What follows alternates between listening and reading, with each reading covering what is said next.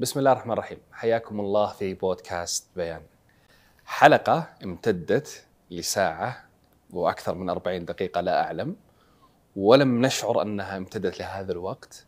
الحضور كانوا متسمرين في أماكنهم آه، فاغرين أفواه عقولهم. يستمعون إلى فيصل الشهراني أبو فجر وهو يتحدث عن المتنبي. فعلا تشعر بأنك آه، أمام حالة عجيبة. قبل أن نذهب إلى الحلقة لا أنسى أن أشكر مؤسسة الجاسر الإنسانية على رعايتهم لبودكاست بيان وأشكر كذلك مكتب التشكيل على استضافتهم لنا وأترككم مع هذه الحلقة التي أجزم أنها ستكون مليئة بالمتعة والفائدة والقراءة المختلفة لهذا الشمس التي لا تغيب.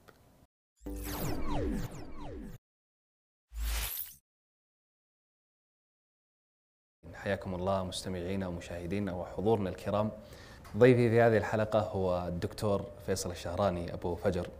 آه، حلقة يعني سيطوف آه، ضيفنا في آه، رحاب المتنبي هذا الشاعر الذي يعني قيل عنه أنه شاعر كالشمس. ولأجل ذلك كان عنوان حلقة المتنبي الشمس التي لا تغيب. حياك الله أبو فجر. يا الله يحييك ويبقيك أستاذ عبد الله. وسعيد بك وبجميع الحضور. وأرجو أن نقدم إن شاء الله ما يليق بإذن الله. ونحن كذلك يعني متطلعين والله إلى ما تقدم.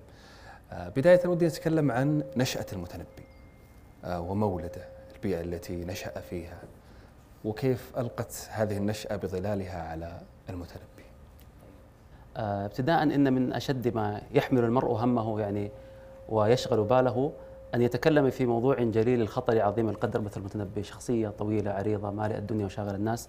كيف نحيط يعني في الكلام عنها في ساعة أو ساعة وبضعة دقائق لكن سنسعى قدر الإمكان إن شاء الله أن نسير في خط زمني يأخذ رحلة المتنبي ابتداء وصولا إلى نهاياته ومقتله ومصرعه. وفي سياق هذا نتناول تطور سيرته الشعرية وحالته الشعرية قدر الإمكان. فأريدكم ابتداء أن تعذروني إن كنت مسرعا في الكلام لأنه المقام يستدعي هذا. واعذروني مرة أخرى إن يعني آه، نظرت أكثر من مرة إلى الشاشة لأني وإن كنت أحفظ بعض الأبيات لكن أحتاج أن أستحضر يعني وأستدعي بعض الشواهد. المتنبي ولد في الكوفة سنة 303 للهجرة بقي فيها 17 عاما من عمره إلى سنة 320 آه، وقال الشعر صغيرا. لكن الأبيات المثبتة في ديوانه مما قاله في شعر الصبا كما قال محمود شاكر رحمه الله لا تتعدى تقريبا 94 بيت. يعني غالبها مقطوعات شعرية وليست قصائد آه، آه، مكتملة. من ناحية النسب أنا ما أبغى أفصل في النسب كثير لكن أريد أن أعطي إضاءة سريعة. أبوه كان جعفيا صحيح النسب لا كما يزعم بعضهم أنه كان يعني سقاء وجدته كانت همدانية صحيحة النسب وكانوا يثنون عليها وقالوا أنها من صالحات نساء الكوفة. وسنقف لاحقا لعلنا في محور خاص مع الجدة لأنها النموذج المتبلور للعائلة في حياة آه، أبي الطيب. إن أذنت لي ممكن أخرج عن النشأة وأتكلم عن الحالة والوضع السياسي الاجتماعي وإن كان محور لاحق لكن نقدمه لا بأس. آه، الحالة السياسية والاجتماعية التي كانت يعني تعيشها الأمة العربية في ذلك الوقت أثرت تاثيرا كبيرا وجوهريا في شعر أبي الطيب. ولا يمكن لأحد بأي حال من الأحوال أن يفهم شعره على الوجه الصحيح الدقيق دون أن يستدعي ويستحضر هذا السياق الزمني السياسي والاجتماعي. أقصد بذلك أن المتنبي الذي ولد في 303 وتوفي 354 يعني هو عاش في النصف الأول من القرن الرابع الهجري كانت وقتها الخلافة الإسلامية العباسية ترزح تحت وطأة الضعف الشديد هيمن على الخلافة الديلم من الفرس وبعض آه، آه، الترك والروم كانوا يهددون أجزاء كبيرة من العالم الإسلامي تحديدا من ناحية الشام كما سيأتي معنا، الوضع في مصر كان يعني متقلقلا وضعيفا في الدولة الاخشيديه لوجود تهديد من الغرب من الدولة الفاطمية التي نشأت في المغرب ثم سيطرت لاحقا بعد ذلك على آه، مصر. فاستصحاب العامل الزمني ضروري جدا. ليش؟ لأن أبا الطيب المتنبي كان قوميا متعصبا جدا لقوميته. وحين نأتي للكلام عن ممدوحيه من مدحهم سنجد أنه مدح صنفين من الأمراء أو الولاء أو الكبراء. المدح الأول الذي كان على سبيل التكسب ككثير من الشعراء يمدح وهو لا يضمر حبا ولا صدقا لكن يريد المال وصنع ذلك المتنبي مع كثر يعني أكثر مثال أو أبرز مثال حاضر كافور وسيأتي معنا. لكن هناك عينة من الممدوحين الذين مدحهم المتنبي من صميم قلبه وكان محبا صادقا لهم وأضمر لهم المودة لأنهم كانوا على خطه السياسي ومذهبه الاجتماعي في التعصب للعربية والغضب والنقمة مما حل بالأمة على يد الأعاجم والترك والديلم من بويهيين أو روم أو ترك أو غيرهم. يعني هذه شيء سريع ولعله لاحقا يعني ممكن تأتي. جميل. آه، بس في في بيئة في بدايات المتنبي. نعم. الأبيات التي قرأ ألقاها أو كتبها في بداية في بداياته كيف كان مستواها الشعري يعني؟ آه، ودنا انه نحاكم فعلا هذا الشاعر الأسطورة إلى بداياته وصبه. طيب. آه، لما نتكلم عن بدايات المتنبي شعر الصبا قلنا إنه قليل جدا مع ان فيه بعض الشعر الجيد. لكن كلمة البدايات أوسع من شعر الصبا لأنها تشمل مرحلة بدايات الشباب. لم يكن صبيا لكنه كان في أوائل شبابه. أبرز ما يميز شعر متنبي في البدايات هو هذه الروح المتوثبة المتيقظة الثائرة الناقمة على الوضع الاجتماعي والرجل كان يرى أنه يعني يريد أن يسود يريد أن يكون له مجد خالد يريد أن يكون له شأن كبير. ممكن نستعرض بعض النصوص التي قالها في بداياته. يقول ليس التعلل بالآمال من أربي ولا القناعة بالإقلال من شيمي ولا أظن بنات الدهر تتركني حتى تسد عليها طرقها هممي. لم الليالي التي أخنت على جدتي برقة الحال واعذرني ولا تلمي ويقول في نفس الأبيات يقول لأتركن وجوه, وجوه الخيل ساهمة والحرب أقوم من ساق على قدمي. والأبيات الشهيرة التي يقول فيها ردي حياض الردى يا نفس والتركي حياض خوف الردى للشاء والنعم إن لم أدرك على الأرماح سائلة فلا دعيت ابن أم المجد والكرم. أيملك, أيملك الملك والأسياف ظامئة والطير جائعة لحم على وضمي من لو رآني ماء مات من ظمأ ولو مثلت له في النوم لم ينم. ميعاد كل رقيق الشفرتين غدا ومن عصى من ملوك العرب والعجم. ويقول الأبيات شوف الروح كيف المندفعة المتحمسة. المستبشرة المستصحبة حالة الفأل وأنه قادر وأنه غالب. عش عزيزا أو مت وأنت كريم بين طعن القنا وخفق البنود فرؤوس الرماح. أذهب للغيظ وأشفى لغل صدر الحقود.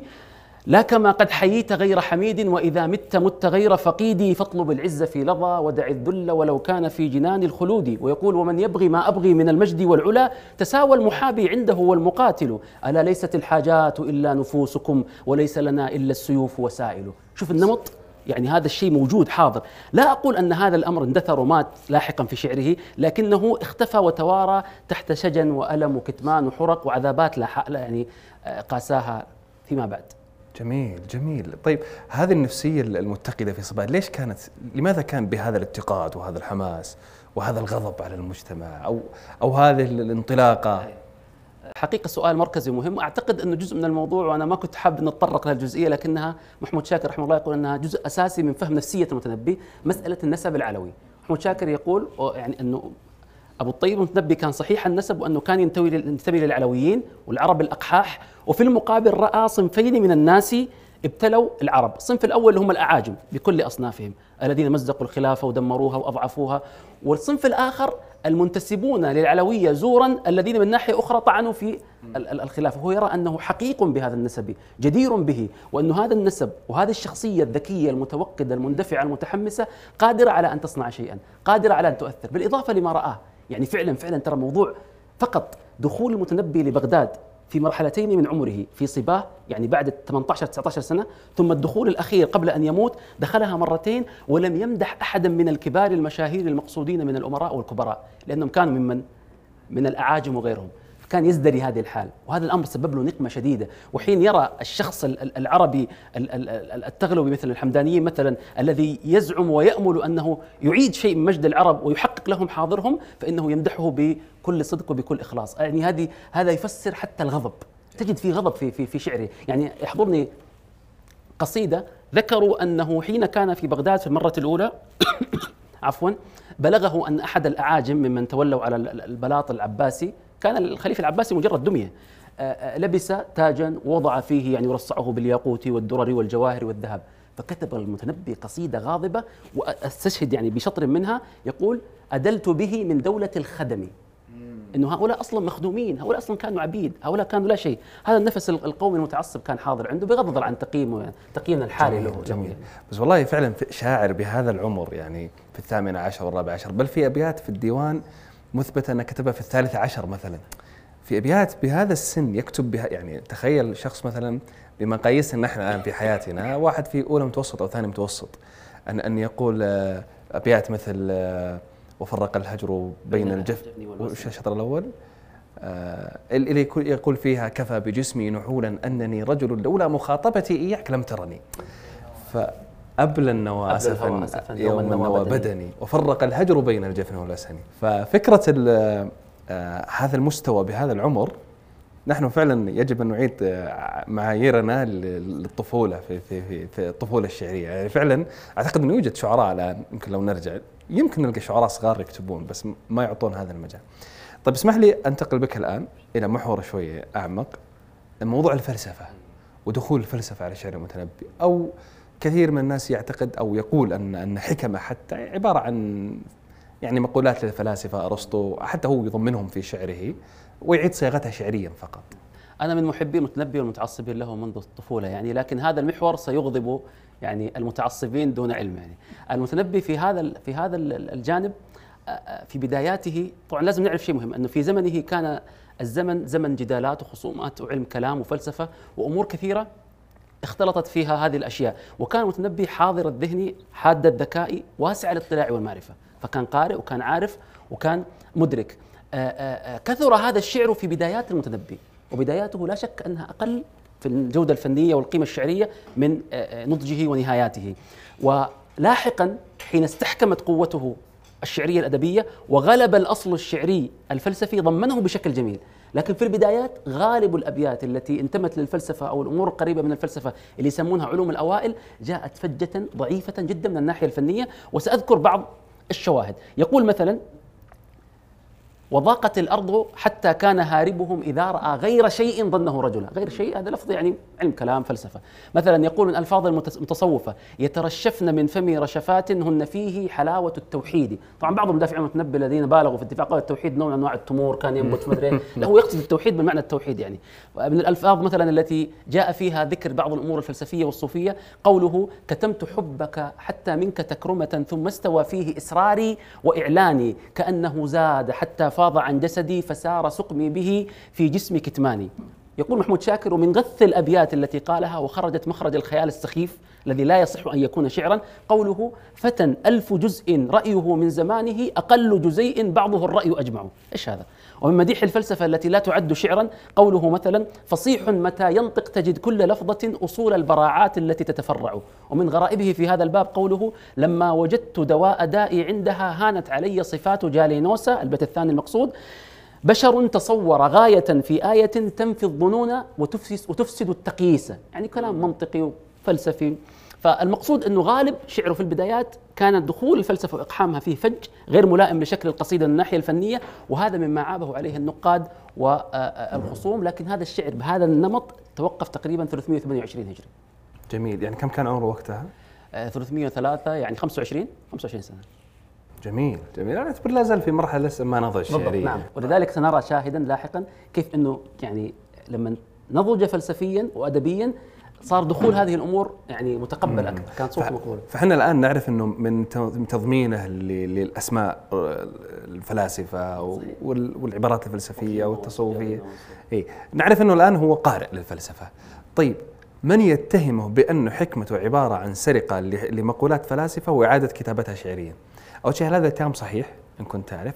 وإن كان كذلك هل هذا يعني يعتبر يعد عيبا؟ بالضبط أنت أجبتها في الشطر الثاني السؤال. إنه هذا لا ليس عيبا أصلا يعني. إذا كان مقبولا في الصورة الشعرية الجمالية العامة. زي ما قلنا إنه في البدايات ما كان هذا الأمر حاضرا. عارف لما واحد يكتب رواية وعنده معارف متنوعة فيغلب تغلب معارفه الصبغة والصنعة الفنية في الرواية، يريد أن يقول للناس أنا والله فنان وعارف الفلاسفة وعارف الأدباء وعارف الشعراء فيضمنهم في الرواية بصورة فجة، بخلاف الذي لا يحكم الأصل الفني ويكتب سردا حقيقيا ولا مانع بعد ذلك أن ترد هذه الأمور على شكل وهي التفاصيل ضمن النص يعني. وبعدين كيف كيف تحولت فلسفته؟ هل هل هل هل يمكن أن نعد المتنبي في مرحلة ما من حياته فيلسوفا؟ آه والله هو حقيقة هذا موضوع مرة شائك لكن آه يعني كثيرون أنا هنا استحضر واستدعي الدكتور فتحي المسكيني هو يرى أن الشعراء أعظم من الفلاسفة أن الشاعر الحقيقي مثل المتنبي هو أعظم من الفيلسوف أصلا يعني هو ينتمي لشيء أسمى وأعلى من من الفلسفة حقيقة. صدق صدق. نعم. المتنبي أعظم من أن يكون فيلسوفا على الأقل في في نظرتنا نحن المتعصبين للشعر. طيب آه خلينا نخلص الحين موضوع الفلسفة. بتكلم عن فكرة السمات والصفات الشخصية للمتنبي. هل المتنبي كان يعني أحيانا بعض بعض القصائد تشعرك انه وضيع متكسب إيه. وبعض الناس قد يعتقد يتبادر للذهن انه كل شاعر مداح لأجل المال مثلا أن يكون جبانا وخوارا. فابغى اعرف صفاته الشخصية. قد لا يكون هذا له ارتباط شعري كبير لكن ما سمات المتنبي الشخصية. لا حقيقة الرجل على المستوى الشخصي إذا نظرت له نظره إنصاف وتأملت كل المصادر آه، آه، غلبت عليه الصفات النبيلة الجميلة والإنسان لا يسمو ويخلص من كل يعني صفة قبيحة لكن هو على المستوى الشخصي كان تياها بنفسه جدا. جدا جدا. يا رجل قصائد كثيرة حتى في من احبهم حبا جما مثل سيف الدولة سجد إنه جزء كبير من القصيده هو يكلم نفسه أصلا يثني على نفسه يذكر أمجاده. يقول ولي ولي فيكم الشرد السائرات. قاعد تمدحه الحين. قاعد تقول لي فيكم الشرد السائرات. يعني آآ آآ فهذا الشيء كان حاضر. الرجل قطع أرزاق الشعراء يا ناس. قطع أرزاق الشعراء في عصره. جنون يعني. ولذلك خصومه وحساده تصور كثرتهم وعددهم وتوزعهم جغرافيا مفهوم في هذا السياق. الرجل أغلق باب آه، آه، الرزق على كثيرين منهم وهو يتكلم كلام الواثق في نفسه وهذا يؤكد الفكرة السابقة أنه لا صحة للطعن في نسبه ليس هناك مطعن. لأنه محمود شاكر عنده فكرة أساسية يقول هذا هذا الفخر بالنفس على هذا المدى الامتداد العمري بهذه الطريقة الواضحة الواثقة لا يمكن أبدا أن يصدر من شخص في في في, في نسبه مطعن. أو أو في أصله. لا يمكن لا يمكن. الرجل يكلم الملوك كأنه يكلم يعني لاعب احتياط الفريق عنده. ما عنده مشكلة مع أحد. ما فهو يتكلم بهذه الطريقة بالاعتزاز. مسألة التيه والكبر ومسألة الرجولة والفتوة. وسنقف على شواهد عظيمة من هذا. فيها نبل عجيب للرجل. الرجل عنده مروءة وعنده رجولة وعنده فتوة. حتى أنه إذا أحب شخصا محبة حقيقية ثم اعتدى هذا الآخر الذي أحبه عليه عدوانا بينا فإنه لا ينكث العهد. ولا يغدر بل يعذر. سنقف على قصة في هذا تأتي في عند الكلام عن أبي العشائر. أه، برضو من الأمور المهمة أنه في شاهد المروءة والرجولة والفتوة. قاله وهو صغير في المكتب في المكتب يعني حانوت الكتب لما كان يقرأ. هذا صغير صغير يعني فعلا كان صبي مو مجرد شاب. يقول إلى أي حين أنت في زي محرمي؟ وحتى متى؟ في شقوة وإلى كم؟ وإلا تمت تحت السيوف مكرما تمت وتقاسي الذل غير مكرم. فثب واثقا بالله واثبت ماجد يرى الموت في الهيجة جنى النحل في الفم وهذا حاضر. بس موضوع الذل في ديوان المتنبي. الرجل كان متأبيا رافضا للذل وهذا عنوان عند العرب. كل من قرأ العرب في جاهليتهم يعرفون هذا عنصر أساسي حتى الإسلام ارتكز عليه. من بدايتها في الصباح يعني القصيده اللي انت استشهدتها وذر الذل وإن كان في جنان الخلود يعني. إيه. أختم بهذه الجزئية بقضية جدا جوهرية العاطفة الشفافة والحس المرهف العالي، الرجل كان حساس جدا جدا. يا أخي يقولوا خلقت الوفا. لو رجعت إلى الصبا لفارقت شيبي موجع القلب باكر. وستقف على شواهد فالشاعر الجيد هو من جمع أمرين. العاطفة العالية مع الذكاء الحاد. والمتنبي قد أخذ من هذين بنصيب الأسد. كيف الذكاء؟ الذكاء الذكاء؟ الحاد. ذهنه وقاد رجل ذكي جدا. لما تكلمنا حتى في في, استعداده العقلي وسعة معارفه واطلاعه مع العاطفة العالية والحس المرهف هذا هذا هذا الشاعر هذا الفن. انه بعض ترى عنده عاطفة عالية. بس يعني قدراته العقلية محدودة. أو العكس. ذكي جدا لكن ما عنده عاطفة. الفن لا يعني والإبداع الأدبي ما يأتي من احدهما فقط. متنبي جماعة محمود شاكر يقول هاتان آلتا كل شاعر. يعني هذا العنصرين مهمين جدا. جميل جميل. وأضيف بس إضافة بسيطة ترى. ترى كان المتنبي وهو ثابت أنه كان شجاعا وكان يشارك في المعارك والحروب ويتقدم الصفوف مع سيف الدولة ومع غيره. لم يكن جبانا خوارا يفر بنفسه. ربما لا يكون فارسا مغوارا لكن لم يكن خوارا في ذات الوقت. ذكرتني أنت بنقطة اللي هي الله يحفظك أنه خصومه رأوه يمدح الجود والكرم فوضعوا أنه بخيل ووضعوا قصص في هذا. ورأوه يمدح الرجوله والفتوة والبأس والشجاعة فوضعوا قصص في جبنه. وهذه هذه ترهات كثيرة يعني. كثير منها يعني كذب تنقل لكن دون أسانيد معتبرة. طيب آه خلينا نتكلم الحين تطرقت وقول سنعود سنعود سنعود لها. والله مشكلة خلينا نعود لها. معين. أبشر أبشر. الآن بتكلم عن الشق الأكبر من صورة المتنبي لدى الناس المديح. آه، تنوع ممدوحيه أسماءهم ولماذا كان يمدحهم؟ هل كان طالب مال فقط أم كان له مآرب أخرى في مديحه وهذا قد يكون أهم سؤال حقيقة في الجلسة لأنه به وبرضه لو تتكلم لي عن فكرة المديح في الشعر هل هو عيب بمعنى أن يمدح الشاعر آه، شخصا سواء كان يستحق المدح أو لا يستحق؟ هل يعيبه ذلك أم لا؟ هو حقيقة المتنبي قلت لك ممدوحوه قسمان. القسم الأول مدحهم صادقا محبا لهم يظهر المحبة ويبطنها. وأبرز النماذج بدر بن عمار وأبو العشائر اللي هو قدمه للحمدانيين كان من الحمدانيين وطبعا النموذج الأكبر سيف الدور الحمداني. هؤلاء الذين كانوا على خطه وعلى مذهبه وآرائه ومثلوا في تصوره حالة إنقاذ أو يعني يعني رفع من شأن العرب في ذلك الوقت. أما كثير من مدحهم من الآخرين يعني إنما مدحهم يعني طلبا لمال أو آه، آه، آه، غير ذلك. فهذا تفريق أساسي. أما موضوع المدح أنا حقيقة ارجعه لناحية نوعا ما شرعية يعني أنه النبي عليه الصلاة والسلام قال احثوا في وجوه المداحين يعني التراب. فأنت إما أن تقول مدحا لشخص صادق في سياق صحيح يستحقه وإما أن تسكت. فالمتنبي يعني سيأتي معنا إنه من أصول أسباب إبداعه وإجادته حين كان بجوار سيف الدولة أنه اكتفى ماديا. يذكرون هذا. وسيذكره هو في شعره بعد فراقه لسيف الدولة. يعني أغدق عليه من المال بحيث أنه لم يكن محتاجا للتكسب وطلب الرزق والسعي. فهذا ساعده على إيش؟ على أن يبدع. يعني لأنه السعي وتعرف هذه الأمور يعني تعوق جميل. أنا بذكر بس جزئية بعد إذنك على موضوع الحالة السياسية اللي هي أساسا فرقت آه، بين ممدوحين المتنبي إنه ليش مدح هؤلاء مدح هؤلاء؟ هو هو حين يمدح سيف الدولة وأبو العشائر وبدر بن عمار ما كان يريد مال ابدا ما كان قصده المال بخلاف الآخرين. فموضوع الحالة السياسية وسيطرة الاعاجم كانت مهيمنة عليه جدا. أذكر أبيات هنا. يقول وإنما الناس بالملوك وما تفلح عرب ملوكها عجم. لا أدب عندهم ولا حسب ولا عهود لهم ولا ذمم. بكل أرض وطئتها أمم ترعى لعبد كأنها غنم. يستخشن الخز حين يلمسه وكان يبرى بظفره القلم. إنه يعني هو عنصري جدا يعني. بس هو كان أقصد كتفسير مش كتبرير إنه كان يعاني من الوضع القائم في ذلك الحال يعني. جميل. بس آه، آه، قراءة يعني أنا لما أستظهر الآن ديوان المتنبي مقدمات قصائده اللي في مديح آه، الملوك على عظمتها فيها تنوع غريب. الآن وأنت تتكلم لما أجد مثلا قصائد في مدح بدر بن عمار مثلا مثلا في الخد إن عزم الخليط رحيلا مطر تزيد له الخدود محولا. هذا المقدمة غزلية شجنية ليس فيها آه، تأسي وحزن و... على عكس قصيدة مدحه لكافور الخشيدي لما قال كفى بك داء أن ترى الموت شافيا هذه قنبلة وحسب المنايا أن يكن اماني فعلا أنا وأنا استحضر على على على على فكرتك التي ذكرتها الآن. ربما يكون فعلا هذه المقدمات لم تكن اعتباطية كانت مقصودة أنه يمدح الآن وهو لنقل بين قوسين أشبه بالمغصوب أو يعني الذي لديه حاجة يعني ربما تلح له أن يمدح، ربما لم يكن يمدح من انطلاق ذاتي أنه يمدح رجل يرى فيه. ربما فعلا تحتاج له دراسة فعلا. فعلا مطالع متنبي وهو له قصيدة في مطلعها يقول إذا كان مدح فالنسيب المقدم. هذه عادة عند الشعراء في تلك الفترة نجدها عند البحتري وآخرين كثر يعني. إنه لما يقصد ممدوح أو يريد أن يطرق قصيدة أوقات حتى يعني فيها جانب عزائي أو رثائي لكن يقدم بالغزل نسيب. وهذا الشيء كثيرا ليس حقيقيا أصلا. هو ما عنده قصة حب بالضروره ويعيش حالة حب. وهذا كثير في الشعراء وعند المتنبي بالذات في موضوع الخمر. يعني لو كتبنا عن الخمر ديوان المتنبي قصائد وأبيات كثيرة. والرجل معروف في حقيقته أنه لا يكاد يشرب الخمر وإنما كان يشربها مجاملة لأنه دماء والأمراء اللي يجالسهم. ما كان يعني آه، آه، راعي خمر. وهذه نسيتها في موضوع الصفات. الرجل كان جاد جدا. السجن. في مرحلة من حياته متنبي السجن يعني.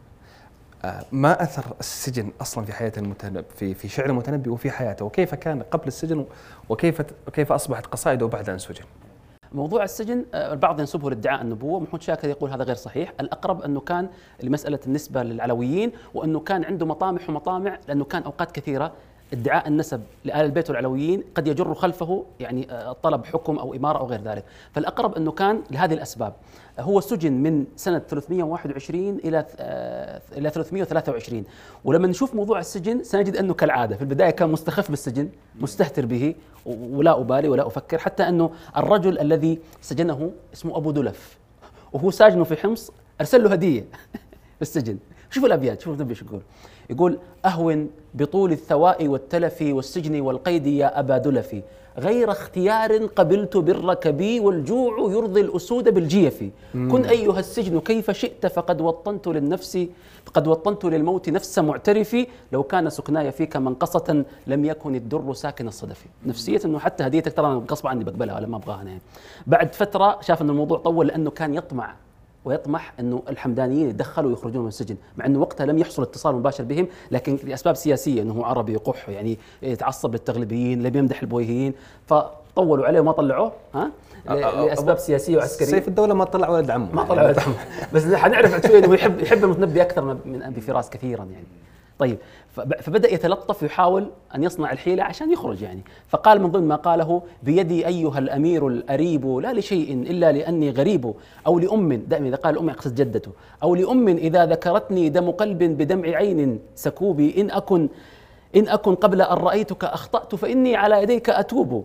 عائب عائبني لديك ومنه خلقت من ذوي العيوب العيوب. توقع أنه يخرج بعد القصيدة لكن الوشاه والسعاه والحساد وهذا حاضر في حياة المتنبي دائما. في كل مرحلة في أنماط معينة من الحساد والخصوم. هناك كانوا يعني بعض العلويين آه، فبقي في السجن ولم يخرج. بعدها قال قصيدة محمود شاكر يقول يزعمون أنها هي السبب الوحيد، الحقيقة أن السبب الرئيسي هذه القصيدة لكن ما هي السبب الوحيد، أنا أبغاكم تلاحظوا في هذه الأبيات اختلاف اللغة بين يعني أولها وآخرها، في الأول في يعني استعطاف واستلطاف وهوان وذل تقريبا عشان بيخرج خلاص. وبعدها تجد لا اللغة رجعت ارتفعت وهو يخاطب الشخص الذي سجنه. يقول أمالك رقي ومن شأنه هبات اللجين وعتق العبيد. دعوتك عند انقطاع الرجاء والموت مني كحبل الوريد.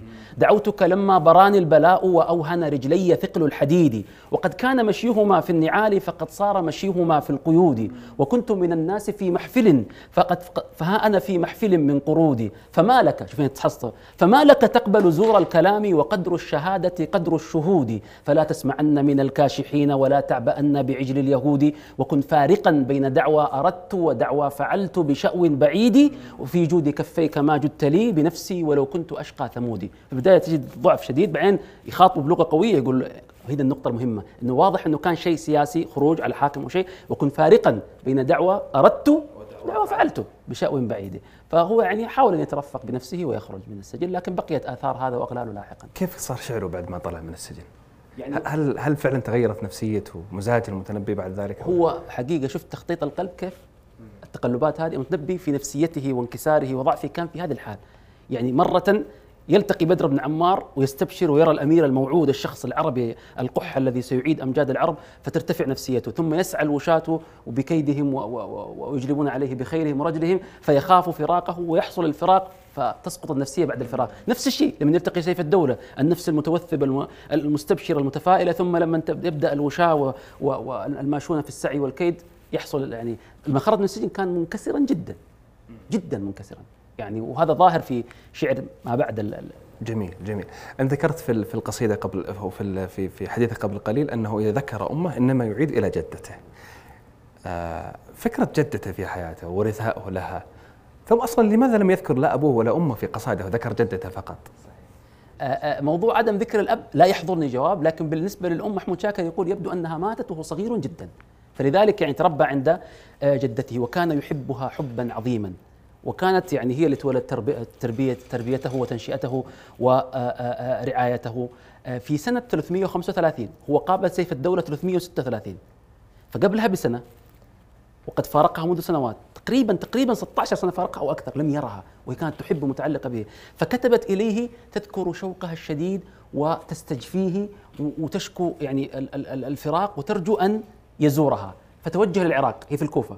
مولود في الكوفة وجدته كانت في الكوفة. جاء يدخل الكوفة منعه الخصوم اللي هم العلويين انه العلويين كانوا منقسمين على أنفسهم يعني وكانوا يرون أنه المتنبي مدعي يعني ليس منهم أصلا. فمنعوه من دخول آه، آه، الكوفة. فأرسل كتابا وانتقل لبغداد وأرسل كتابا يسألها المسيرة إليه أن تقدم على بغداد. ففرحت فرحا شديدا ولما أرادت أن تفعل أبلغها العلويون أنها ما انها أن المتنبي مات فحمت واغتمت وماتت من الحسرة. هذا الحدث سقف دقيقه منعه من دخول الكوفة وحرمانه من رؤية جدته التي بمثابة الأم بقي في نفس المتنبي يعمل حسرات ونفثات وغيظ وحقد إلى أن خرج من عند كافور في عام 352 53 ودخل الكوفة بعد أن ماتت الجدة وقتها بسنوات طويلة ومات حتى يمكن الأعداء. وقال قصيدة شهيرة. لكن نريد أن نقف مع أبيات من رثائه لجدته وشوف الحزن والتفجع وأنها كانت قد رضيت بالمتنبي قسما ونصيبا في الحياة، كانت تريد فقط أن يبقى بجوارها، لكن هو النفس المتوثبة كان يرى أن الكوفة ما تحقق المراد، دخل بغداد رأى الوضع آه، العرب ليس لهم فيه سلطان، ليس لهم فيه دولة،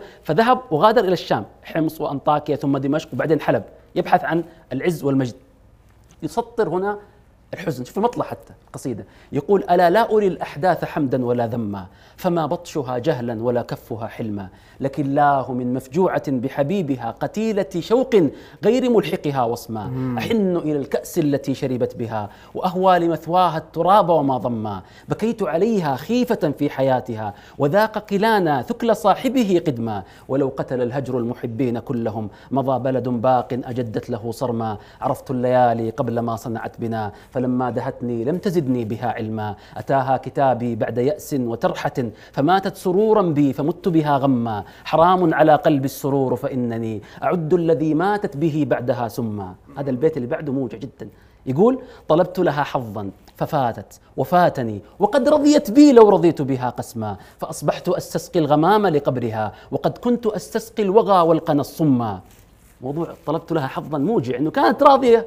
إني أنا أكون نصيب أبقى بجوارها لكن أنا بحثت عن الحظ والنصيب والمجد. ففاتني الحظ والمجد وفاتتني جدتي إلى أن يقول وكنت قبيل الموت أستعظم النوى فقد صارت الصغرى التي كانت العظمى. هبيني أخذت الثأر فيك من العدا فكيف بأخذ الثأر فيك من الحمى؟ ومن سدت الدنيا علي لضيقها ولكن طرفا لا أراك به أعمى. ثم هنا تأتي الغضبة من الأعداء الشامتين الذين سنرى لاحقا كيف انتقم منهم متنبي أشد انتقام. لئن لذ يوم الشامتين بيومها فقد ولدت مني لأنفهم رغما. تغرب يتكلم عن نفسه رحلته. تغرب لا مستعظما غير نفسه ولا قابلا إلا لخالقه حكما ولا سالكا إلا فؤاد عجاجة ولا واجدا إلا لمكرمة طعما. يقولون لي ما أنت في كل بلدة وما تبتغي ما أبتغي جل أن يسمى. وإني لمن قوم كأن نفوسنا بها أنف أن تسكن تسكن اللحم والعظم. كذا أنا يا دنيا إذا شئت فاذهبي ويا نفس زيدي في كرائهها قدما. فلا عبرت بي ساعة لا تعزني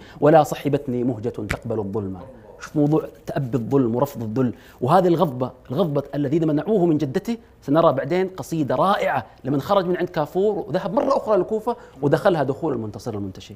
رائع رائع رائع عظيم جدا. وفعلا يعني يعني ربما تخلص المتنبي من ان أن يكتب يعني صعب أن يكتب الشاعر قصيدة في رثاء أمة. يعني قليل محاولات الشعراء كثير لكتابة مراثي في الأمهات تصبح بائسة ما أعرف حدث أضخم وأصعب يعني. ربما لأنها جدته استطاع أن يأتي بهذه القصيدة فعلا يعني عظيمة مزلزلة. طيب آه ننتقل من الحزن والرثاء إلى الضد تماما. فكرة السخرية عند المتنبي هل كان ظريفا؟ آه يعني بالذات اللي يشوف المسلسل المتنبي آه، الانتاج السوري القديم يعني. كان فعلا في بعض المواقف وبعض المشاهد إن كان المتنبي كذلك فقد كان طريفا يعني.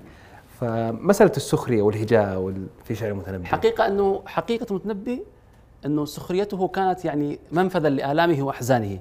ويقول محمود شاكر لعل المتنبي في أصل طبيعته كان قريب الميل للطرب والمرح في وقار. وفي شاهد ذكي في هذا الموضوع. يقول الرجل كان مصطفى عند الأمراء والكبراء حتى يكون نديمهم وجليسهم ها؟ وهؤلاء لا يمكن أن يصطفوا للجلوس والمنادمة الطويلة والسهر شخصا بارد الظل ثقيلا آه، ما عنده طرفة ما عنده نكتة ما عنده مزاح. هذا هذه التقاطة آه، آه، مهمة جدا. أنا في شواهد كثير لكن سأقف مع شاهد واحد. مرة وهذه من أبيات الصغر يعني. رأى في في في, في الحارة في الشارع اثنين قاتلين جرذ. ويستعرضون بالجيش في الحارة نقتل بسه ولا زمان يعني زمان.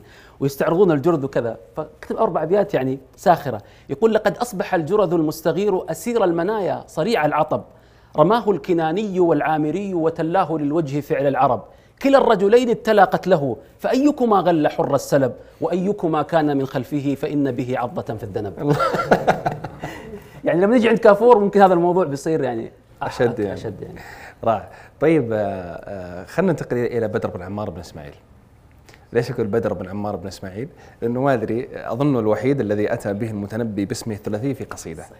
ففي قصيدته في الخد ان عزم الخليط رحيلا مطر تزيد له له الخدود محولا والمقدمة هذه ينصح باعاده قراءتها يعني بعيدا عن قصيدة المدح وذكر موقف الأسد لأنها فعلا مقدمة غزلية باهرة ثم التخلص من من آه، اللي يقول إيه يقول حدق الحسان من الغواني هجن لي يوم الفراق صبابة وغليلة حدث يذم من القواثل غيره بدر بن عمار بن إسماعيل. فيقول ليس هنالك أقتل منها من هذه الأحداق إلا بدر بن عمار بن إسماعيل. حدثنا عن بدر بن عمار بن إسماعيل ومدائح المتنبي فيه. الحقيقة المتنبي لقاء بدر بن عمار كان هو الفرح الأول يعني البهجة الأولى. التقى في 328 تقريبا وكان بدر بن عمار عربيا ماضيا كالسيف حلو الشمائل أصيل الطبع وكان على مذهب المتنبي في حب العرب وبغض الأعاجم و يعني بغض ما أنزلوه بالخلافة العباسية من تفرق وتشتت فقط نقف عند أول قصيدة لما شاف بدر بن عمار. يعني شاف واحد يكون فرحان مرة يقول أحلما نرى أم زمانا جديدا. أم الخلق في شخص حي أعيدا؟ تجلى لنا فأضأنا به كأننا نجوم لقينا سعودا. بقي من 328 إلى 333 فترة مي بسيطة. تكلم عن تقريبا خمس سنوات في جوار بدر بن عمار والرجل كان صاحب فتوة ورجولة وبادل المتنبي المحبة وبادله يعني آه، وأكثر عليه من الإفضال والإنعام والعطايا من القصة الجميلة أنه بدر بن عمار مرة خرج يعني عاد هذه حقيقة مو أعرف. بس أنه خرج على على فرسه ليقتل أسدا كان قد اعترض سبيل الناس وقتل من الناس كثر يعني. وجاء عند الأسد والأسد كان يأكل أكرمكم الله من بقرة حتى ثقل يعني. فلما رأى الأسد الأمير هجم على الفرس. فأعجل الأسد الأمير من أن يستل السيف فكان الصوت جنبه. فأخذ الصوت ويقولون أنه ضربه بالصوت حتى عفره التراب. فتنبي رسم مشهد عجيب هذه القصيدة طويلة لكن سأخذ منها أربع أبيات فقط. يقول أمعفر الليث الهزبر بصوته لمن ادخرت الصالم المسلولة إذا أنت الأسد قاعد تقتله بالصوت. أمعفر الليث الهزبر بصوته لمن ادخرت الصارم المسقولة متخضبا. وصف الأسد وصف عجيب ذكرني بوصف البحثري في قصيدة الذئب. البحتري حكى عن نفسه إنه قتل الذئب وصف الذئب وصف عجيب. وصف الأسد في هذه القصيدة اللي قالها المتنبي عن بدر بن عمار عجيب وقارن بين بدر بن عمار والأسد. وصف يعني كل ما ترى أسد ستستحضرك يعني يعني يحضر في ذهنك هذا الوصف. يقول متخضب بدم الفوارس لابس في غيله من لبدتيه غيلا. ما قوبلت عيناه إلا ظنتا تحت الدجى نار الفريق حلولا. عيون متوقدة في وحدة الرهبان إلا أنه لا يعرف التحريم والتحليل يطأ الثرى مترفقا من تيهه فكأنه آس يجس عليلا. كيف مشيت الأسد والعيون ولبدة الأسد التي تكون؟ لاحقا حصل الآسي اللي هو الطبيب طبيبي. والعليل المريض. فيقول لك كيف مشيت الأسد؟ أسد ال- كذا. الطبيب إذا يحس المريض ما يحسه بقوة يطأ الثرى مترفقا. لاحقا حصل المزعج ودخلت الوشايات بين المتنبي وبدر. ابن عمار فتكدر المتنبي تكدرا شديدا لأنه شاف الفرحة والحلم ينهدم أمامه وقال قصيدة رائعة قصيدة رائعة اللي يقول فيها بقائي شاء ليس هم ارتحالا وحسن الصبر زموا للجمال شوف بداية إشارة لإيش؟ أنا مودع أوكي قصيدة مقدمة نسبيه نسيبية غزل لكن هو يوحي ان ماشي ترى. يقول بقائي شاء ليس هم ارتحالا وحسن الصبر زموا للجمالا تولوا بغتة فكأن بينا تهيبني ففاجأني اغتيالا فكان مسير عيسهم ذميلا وسير الدمع إثرهم انهمالا وحجبت وحجبت النوى الظبيات عني فساعدت البراقع والحجالا لبسنا الوشي لا متجملات ولكن كي يصن به الجمالا. بعدين جاء الحزن. كذا الحزن. كأن الحزن مشغوف بقلبي فساعة هجرها يجد الوصال. كذا الدنيا على من كان قبلي صروف لم يدمن عليه حالا. أشد الغم عندي في سرور تيقن عنه صاحبه انتقالا. خلاص واضحة. ألفت ترحلي وجعلت أرضي قتودي والغريري الجلالا فما حاولت في أرض مقاما ولا أزمعت عن أرض زوالا. على قلق كأن الريح تحتي وجهها جنوبا أو شمالا. بعدين رجع يمدح مدح جميل يقول فيبنى الطاعنين بكل لدن مواضع يشتكي البطل السعالى ويبنى الضاربين بكل عضب من العرب الأسافل والقلالة أرى المتشاعرين انتبه ترى الوضع صعب. أرى المتشاعرين غروا بذمي ومن ذا يحمد الداء العضالا؟ ومن يك ذا فمن مر مريض يجد مرا به الداء يجد مرا به الماء الزلالا بعد فترة غير طويلة رحل أمري رائع رائع في القصيدة هذه في بيت في في الوصف في وصف الدمع بالذات والبكاء. عجيب. من يعني هذه ك- كنت أقرأها ثم أت- أتوقف لما وصلت لها مع أني حافظ البيت لكن كل ما قرأت أتوقف ثم أهيم في الوصف.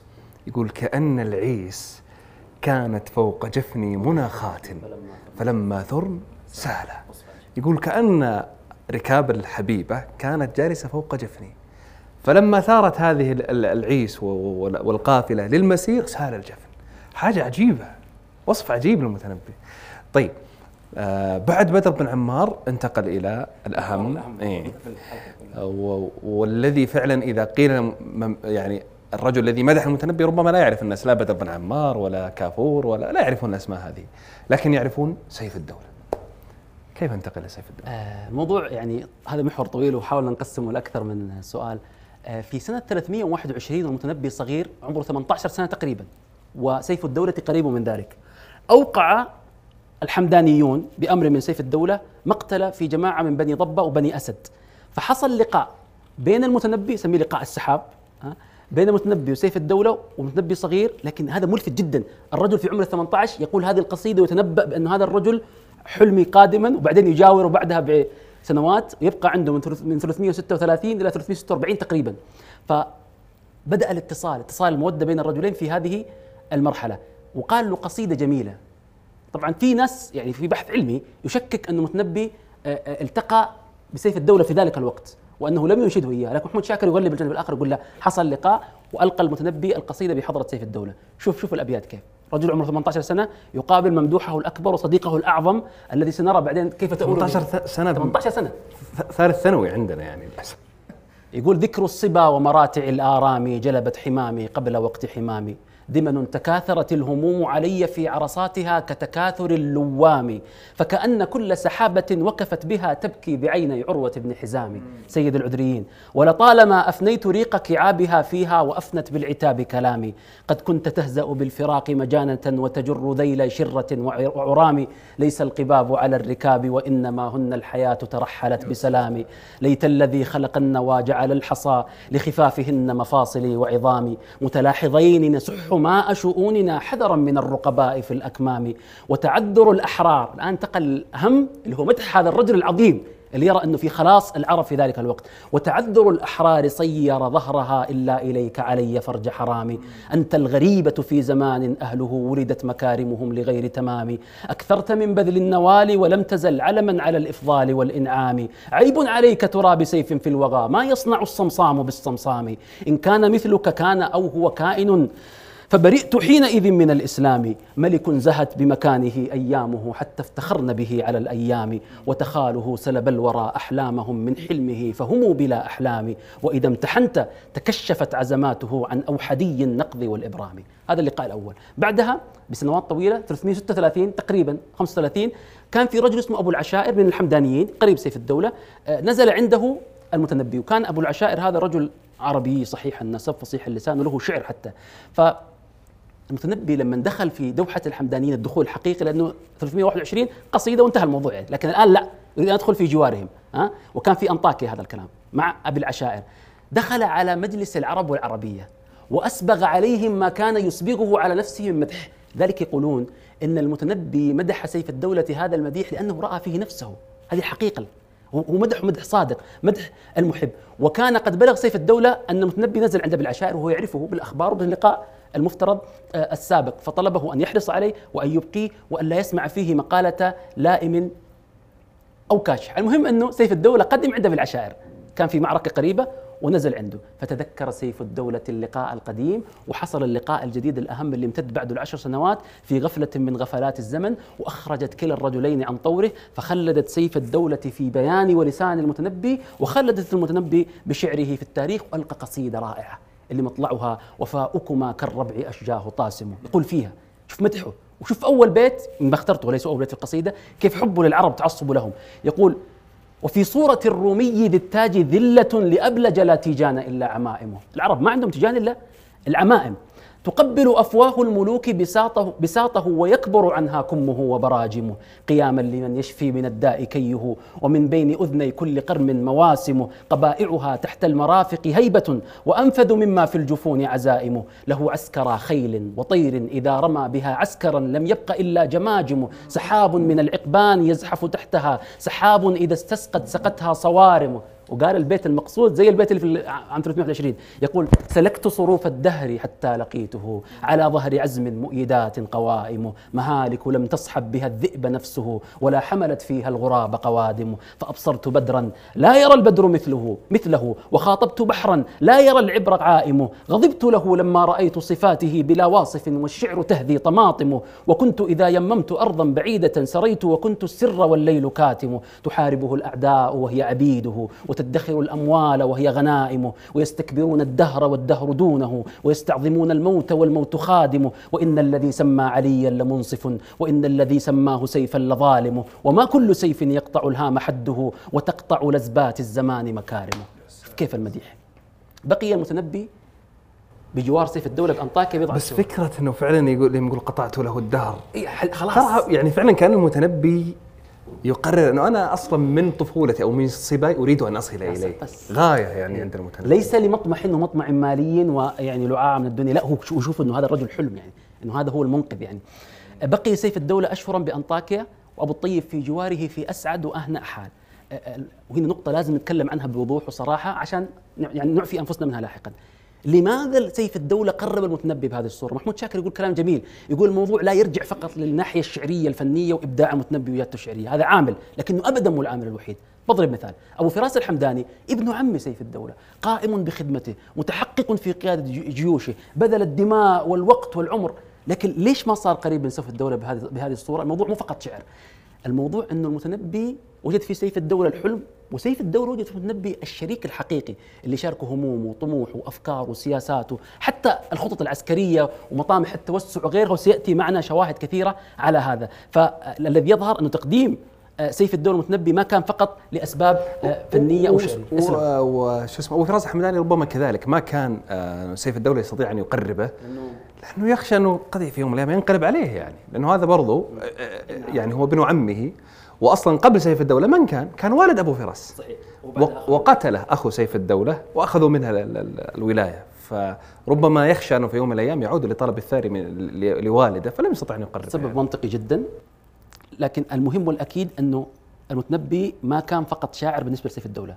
كان صديق حقيقي وشريك في أمور كبيره، المهم أنه سيف الدولة كالعادة بقي في أنطاكيا أشهر يبغى يرجع لحلب اللي هي عاصمة الدولة الحمدانية في ذلك الوقت، فلم يستطع المتنبي أن يذهب معه ويصحبه في تلك الرحلة لأمر جلل حل به به يعني قطع نيات قلبه وأعاقه، يذكر محمود شاكر أن زوجته يعني ولدت وأثناء الولادة طرحت ما في بطنها ثم ماتت، الشاهد أنه قال له سيف الدولة إن لم تصحبني الآن فاقلها أن تلحق بي، فقال أبيات جميلة يستبطئ سيف الدولة من أثناء الرحيل يقول لك خلك خلك معنا شوي. يقول نحن من ضايق الزمان له فيك وخانته قربك الأيام. لما عزم سيف الدولة على الرحيل نزل مطر شديد جدا. كاد يعوق سيف الدولة عن الرحيل. شوف شو يقول؟ يقول رويدك أيها الملك الجليل تأنى وعده مما تنيل. وجودك بالمقام ولو قليلا فما فيما تجود به قليل. لأكبت حاسدا وأرى عدوا كأنهما وداعك والرحيل. بعدين يقول إذا اعتاد الفتى خوض المنايا فأهون ما يمر به الوحول. ومن أمر الحز ومن أمر الحصون فما عصته. أطاعته الحزونة والسهول. وما للسيف إلا القطع فعل. وأنت القاطع البر الوصول. وأنت الفارس القوال صبرا. وقد فني التكلم والصهيل. يحيد الرمح عنك وفيه قصد. ويقصر أن ينال وفيه طول. فلو قدر اللسان فلو قدر السن- السنان على لسان لقال لك السنان كما أقول. ولو جاز الخلود خلدت فردا. ولكن ليس للدنيا خليل انتقل المتنبي بعدها لحلب أختم يعني بهذه الأبيات سريعة. بعد ما وصل لحلب ماتت أم سيف الدولة. فقال أبيات جميلة فيها شيء من لوعته وحزنه وفيها تعزية لسيف الدولة. يقول نعد المشرفية والعوالي وتقتلنا المنون بلا قتال ونرتبط السوابق مقربات وما ينجينا من خبب الليالي ومن لم يعشق الدنيا قديما ولكن لا سبيل إلى الوصال. نصيبك في حياتك من حبيب نصيبك في منامك من خيالي رماني الدهر بالأرزاء حتى فؤادي في غشاء من نبالي فصرت إذا أصابتني سهام وقاعد يعزيه وقاعد يقول حزنه. فصرت إذا أصابتني سهام تكسرت النصال على النصال. وهان فما أبالي بالرزايا لأني ما انتفعت بأن أبالي. وهذا أول الناعين طرا لأول ميتة في ذا الجلال كأن الموت لم يفجع بنفس ولم يخطر لمخلوق ببالي ثم يعزيه يقول ولو كان النساء كمن فقدنا لفضلت النساء على الرجال. المفروض المثل هذا ياخذون ال feminist يعني؟ موضوع ممتاز. جدا يعني. لا بالعكس هم بالعكس إنه أنت قاعد هم يلغون يلغون الفارق تماما. ها؟ وما التأنيث لاسم الشمس عيب. ولا التذكير فخر للهلال. وأفجع من فقدنا من وجدنا. قبيل الفقد مفقود المثال. يدفن بعضنا بعضا ويمشي أواخرنا على هام الأوالي. أسيف الدولة تستنجد بصبر. وأين بمثل صبرك للجبال؟ فأنت تعلم الناس التعزي. وخوض الموت في الحرب السجال. وحالات الزمان عليك شتى. وحالك واحد في كل حال. فإن تفق الأنام وأنت منهم فإن المسك بعض دم الغد يا سلام. شوف الذكاء. يعني أنت تعزي ملك الآن. ما ينفع ان تكون قصيدتك كلها حزن وإشفاق. لازم تمدحه. مثل مثل أبو تمام لما كان يقول في في أحد الخلفاء أظنه الأمين أو المامون توفي ابن له. فقال آه، آه، شمخت خلالك أن يواسيك امرؤ أو أن تذكر ناسيا أو غافلا إلا مواعظ قادها لك ساجحا قادها لك سمحة إسجاح لبك سامعا أو قائلا. يقول هذه المواعظ أجل من أنك يعني. إيه نحن سمعناها منك ولن نعيدها إليك فقط. ما كان فعلا إشفاق وحزن و... ولأجل ذلك في تلك الحادثة اللي كانت في في, في أبي تمام وهنا يظهر ترى تأثر المتنبي وثقافته في اطلاع على شعر أبو تمام وكذا. يعرف كيف يعني يعزي الملوك ليس تعزية عادية لأنه في تلك الحادثة كان ال- ال- الخليفة يتضايق من كل من يأتي وي- و- ويرثي ابنه. لأنه يشعر فيهم إشفاق وأنا أكبر من أن يشفق علي. فأتى أبو تمام فكسر فتغير فغير جلسته. غير النمط والجو يعني. والوحيد الذي أعطاه على رثائه هو هذا الرجل هو أبو تمام. ربما لأجل ذلك كانت ثقافة المتنبي في قصيدة ستاتي معنا لما ماتت آه، أخت سيف الدولة مش خوله الصغرى هي ماتت قبلها بسنوات. رثاه بفكرة مقاربة إنه أنت أجل من أن تعزى أو كذا.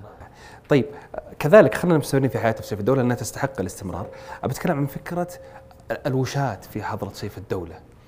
ربما متنبي في كل حياته كان يعاني من وشاة لكن ما خصوصية الوشاة لدى سيف الدولة؟ لأنه كان حلمه الأكبر ومقصده الأعظم فالوشاة سعوا سعيا كبارا ومضوا مضيا مضيا عظيما حتى يعني آه، ما أقول فتتوا العلاقة لأنه حقيقة حتى بعد رحيلي عن سيف الدولة بقيت العلاقة قوية لكن اضطر المتنبي للرحيل. أنا هنا سأذكر قصيدة تكون مقدمة لذكر كيد الوشاة هذه في الديوان ديوان المتنبي يقولون قالها حين خشي الحيف عليه والتحامل في مجلس سيف الدولة. وبعدها تعرض لمحاولة اغتيال بعد هذه القصيدة. تعرض المتنبي لمحاولة قتل. قصيدة مشهورة يحفظها الأغلب اللي مطلعها وحر قلباه ممن قلبه شبم أي بارد. ومن بجسمي وحالي عنده سقم ما لي أكتم حبا قد برى جسدي وتدعي حب سيف الدولة الأمم. هذه القصيدة مسرحية. ويكلم نفسه ويكلم المقصود الأعظم سيف الدولة ويخاطب الأعداء والخصوم الذين كانوا حاضرين في مجلس سيف الدولة. أبو فراس وبن خالوي والجماعة الباقين. فيقول ما لي أكتم حبا قد برى جسدي وتدعي حب سيف الدولة الأمم. إن كان يجمعنا حب لغرته فليت أنا بقدر الحب نقتسم. وفي قصيدة ثانية يقول فليت هوى الأحبة كان عدلا فحمل كل قلب ما أطاق. بعدين يقول إنه أنا عشت معه كل حال فوجدت منه كل كرم وشجاعة، يقول قد زرته وسيوف الهند مغمدة وقد نظرت إليه والسيوف دم. فكان أحسن خلق الله كلهم وكان أحسن ما في الأحسن الشيم، بعدين يعزيه سيف الدولة كان طرد جيش وهربوا. يزعل يعني ما لحقهم فيقول له فوت العدو الذي يممته ظفر. في طيه أسف في طيه نعم. قد ناب عنك شديد الخوف واصطنعت لك المهابة. ما لا تصنع البهم ناب عنك الخوف. نصرت بالرعب. بعدين يقول له أما ترى ظفرا حلوا سوى ظفر تصافحت فيه بيض الهند واللمم يا أعدل الناس. في التحول تحولات كلها. يا أعدل الناس إلا في معاملتي فيك الخصام وأنت الخصم والحكم. أعيدها نظرات منك صادقة أن تحسب الشحم في من شحمه ورم. وما انتفاع أخي الدنيا بناظره إذا استوت عنده الأنوار. والظلم سيعلم الجمع. ومن الجمع؟ ناس كبار. سيعلم الجمع ممن ضم مجلسنا بأنني خير من تسعى به قدم وأنا الذي نظر الأعمى إلى أدبي وأسمعت كلماتي من به صمم. أنام ملء جفوني عن شواردها ويسهر الخلق جراها ويختصم وجاهل. مده في جهله ضحكي حتى أتته يد فراسة وفم. يقولون أن اختيار كلمة فراسة بدل بطاشة وفتاكة إشارة للمنافس التقليدي. أبو فراس الحمداني. حتى أتته يد فراسة وفم إذا رأيت نيوب الليث بارزة. فلا تظنن أن الليث يبتسم ومهجة مهجتي من هم صاحبها. يلمح للرحيل الذي سيصرح بها أخيرا. ومهجة مهجتي من هم صاحبها أدركتها بجواد. ظهره حرم ورجلاه في الركض رجل. الوصف. رجلاه في الركض رجل واليدان يد وفعله ما تريد الكف والقدم ومرهف سرت بين الجحفلين به. حتى ضربت وموج الموت يلتطم والخيل والليل والبيداء تعرفني. والسيف والرمح والقرطاس والقلم. صحبت في الفلوات الوحش منفردا حتى تعجب مني القور والأكم. يسع السلطة يحب سيف الدولة جدا. يا من يعز علينا أن نفارقهم وجداننا؟ كل شيء بعدكم عدم. ما كان أخلقنا منكم بتكريمة. لو أن أمركم من أمرنا أمم. إن كان سركم ما قال حاسدنا. أما لجرح إذا أرضاكم ألم. التفت للخصوم. كم تطلبون لنا عيبا فيعجزكم ويكره الله ما تأتون والكرم؟ ما أبعد العيب والنقصان عن شرفي أنا الثريا. وذان الشيب والهرم. ليت الغمام القلب بعدين يقول إذا ترحلت عن قوم. محزن هذا البيت. موجع جدا. أنك ما ودك تمشي لكنك اضطريت إنك تمشي. فالمغادر الحقيقي ليس أنت الذي لم يعبأ بك. الذي لم يعبأ بك هو اللي غادرك. يقول ترحلت عن قوم وقد قدروا ألا تفارقهم فالراحلون هم شر البلاد مكان لا صديق به وشر ما يكسب الإنسان ما يصم وشر ما قنصته راحتي قنص شهب البزاة سواء فيه والرخم يهزأ من عند سيف الدولة. بأي لفظ تقول الشعر زعنفة تجوز عندك لا عرب ولا عجم هذا عتابك إلا أنه مقة مقة الحب الصافي. قد ضمن الدر إلا أنه كلمة. يذكرني بنهاية قصيدة على قدر أهل العزم تأتي العزائم يقول لك الحمد في الدر الذي لي لفظه فإنك معطيه وإني ناظم. آه، بعد هذه القصيدة أختم بجزئية هذه يا أبو أصيل بعد إذنك. آه، يعني مباشرة أو بعدها بفاصل تعرض متنبي لمحاولة اغتيال ممن؟ من حبيب قلبي والناس الذين يوصفون المودة وهو يحبهم. أبو العشائر اللي عرفوا على سيف الدولة. ليش؟ أسباب طويلة معقدة يدخل فيها أنه كان في أنباء عن علاقة أو مودة بين المتنبي وخوله اخت سيف الدولة، أبو العشائر غضب يعني لحمية ضد يعني آه، نسائه وأهله، فمحزنه القصة. قاتلهم المتنبي والنجا منهم، فقام أحد الغلمان وقال المتنبي قل تعرف ممن نحن؟ نحن من طرفي أو من غلمان أبي العشائر، فشوف إيش يقول. خمس أبيات مبكية. الرجل يريد أن يقتله. هل شتمه؟ هل هجاه؟ هل أنكر معروفه. يقول منتسب عندي إلى من أحبه وللنبل حولي من يديه حفيف. فهيج من شوقي وما من مذلة حننت ولكن الكريم ألوف. وكل وداد لا يدوم على الأذى دوام ودادي للحسين ضعيف. فإن يكن الفعل الذي ساء واحدا فأفعاله الذي اللائي سررن ألوف. ونفسي له نفسي الفداء لنفسه ولكن بعض المالكين عنيف. شوف كيف؟ ليش؟ لأنه متنبي رجل. رجل يعرف أنه غضب أبو العشائر مفهوم. فيعذره في هذا.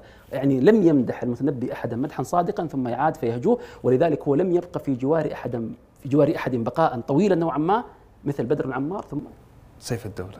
يا سلام. أنا ترى لما قاطعك اخليك ترتاح. لا لا مرتاح ولا طيب. ما شاء الله شاب الوقت عليكم جدا. لا زال معنا وقت. رائع رائع جدا. طيب آه، في تفصيل في حياة المتنبي أنت ذكرته قبل قليل حصل عند سيف الدولة اللي هو موت زوجته. آه، وفعلا غيابها في شعره أمر غريب. فودي أتكلم الآن عن عن فكرة الحب أو المحبوبة عند المتنبي سواء كان سيف الدولة ولا وانت ذكرت قبل قليل إنه ربما يعني آه، قيل أنه أحب أخت سيف الدولة. نعم. آه، يقولون أنه لا يمكن أن يصدر هذا النوع والقدر واللون من الإبداع من أحد ما لم تكن وراءه امرأة على الأقل في مرحلة معينة. ومحمود شاكر وغيره لكن محمود أصرح من استدل على هذا والعبرة ليست بمن قال ولكن بما قال، إيش الأدلة وإيش البراهين؟ أنت قاعد تطرح فكرة إنه متنبي كان يحب خولة أخت سيف الدولة، ما كان في الضرورة بينهم شيء لكن كان يحبها حب حقيقي ويعرفها معرفة آه، آه، جيدة، الحقيقة إنه اللي يتأمل الأبيات اللي قالها المتنبي في قصيدتين يوقن بعيدا عن الأدلة الأخرى الكثيرة يوقن أنه المتنبي كان يحب خولة، هل بادلته بالضرورة خولة هذه المحبة أو لا؟ الله لكن هو التقى سيف الدولة وبعد اللقاء في أنطاكيا ماتت زوجته ثم رحل معه لحلب فحصل ما حصل، أنا بعطيك شاهدين، الشاهد الأول في عام 344 توفيت أخت سيف الدولة الصغرى مش خولة الثانية، شوف شو يقول في العزاء وانظر ماذا سيقول حين تموت مين؟ خولة بعدها بأكثر من يعني عشر سنوات. يمدح في أبيات جميلة يقول يعزي عفوا. يقول إن يكن صبر ذي الرزية فضلا تكن الأفضل الأعز الأجل. أنت يا فوق أن تعزى عن الأحباب. فوق الذي يعزيك عقلا. وبألفاظك اهتدى. نفس الفكرة حقت تمام وبألفاظك اهتدى. فإذا عزاك قال الذي له قلت قبله. قد بلوت الخطوب. سرقها. أنا ما أقول سرقها. يعني, يعني هذا أمر مشاع يعني. قد بلوت الخطوب مرا وحلوا وسلكت الأيام حزنا وسهلا وقتلت الزمان علما فما يغرب قولا ولا يجدد فعلا أجد الحزن فيك حفظا وعقلا وأراه في الخلق ذعرا وجهلا لك إلف يجره وإذا ما كرم الأصل كان للإلف أصلا ووفاء نبت فيه ولكن لم يزل للوفاء أهلك أهلا إن خير الدموع عونا لدمع بعثته رعاية فاستهلا أين ذي الرقة التي لك في الحرب إذا استكره الحديد وصلى أين خلفتها غداة لقيت الروم والهام بالصوارم تفلى. بالله شوف الثلاث أبيات هذه. لأن هي الدليل. وبرهان مع المقارنة فيما سيأتي. يقول عندك أختين. الصغرى اللي متنبي لا يعب بها كثيرا ها؟ والكبرى خول الحبيبة. يقول قاسمتك المنون شخصين جورا. جعل القسم نفسه فيك عدلا. فإذا قست ما أخذنا بما أغدرنا سرى عن الفؤاد وسلى. وتيقنت أن حظك أوفى. وتبينت أن جدك أعلى. جدك حظك. طب هي ميتة مسكين صغيرة ذي قال لا أنت عندك بقى كبير خولة أهم خولة موجودة هي الأهم. بنفس الفكرة ونفس الألفاظ تقريبا في قصيدة الرثاء مع خولة. يقول ولعمري لقد شغلت المنايا بالأعادي فكيف يطلبن شغلة؟ يا جماعة هذه القصيدة كلها ما جاء فيها طاري ذي الصغير الضعيف إلا ثلاث أبيات. والثلاث أبيات بعد يقول حتى كذا مجاملة. راحت الحمد لله إنه بقت لك إيه الثاني إيه ثلاث أبيات فقط. لا الحين في قصيدته في خولة 44 بيت 31 بيت في خولة. 31 بيت. شوف شو يقول في الرثاء. حتى الرثاء يعني ما يعني يقول خطبة للحمام ليس لها رد وإن كانت المسمات ثكلى. وإذا لم تجد من الناس كفوا ذات خدر أرادت الموت بعلى يخرب بيتك. يعني ما عنده زوج الموت القبر إيه؟ ولذيذ الح... بعدين يبدأ يسليه. ويسلي نفسه هو ببقاء خوله. يقول ولذيذ الحياة أنفس في النفس وأشهى من أن يمل وأحلى. وإذا الشيخ قال أف فما مل الحياة؟ ولكن الضعف مل آلة العيش صحة وشباب. فإذا ولي عن المرء ولا أبدا تسترد ما تهب الدنيا فيا ليت جودها كان بخلا. بعدين بعد أن فارق سيف الدولة وتركه ها 352 يا جماعة. متنبي مات 354 يعني قبل أن يموت بسنتين بعد أن حطمته الحياة ها ودكته الأيام دكا وهو بعيد في العراق بعد أن فارق سيف الدولة وفارق كافور وخرج كل آماله العاطفية والسياسية تحطمت. يصله في العراق خبر وفاة والله هذه قصيدة مبكية جدا. حتى في البداية ما يكلم سيف الدولة ما يطالع فيه يكلم خولة اللي ماتت. يقول يا أخت خير أخ يا بنت خير أبي كناية بهما عن أشرف النسب. أجل قدرك أن تسمي مؤبنة ومن يصفك فقد فقد سماك للعرب.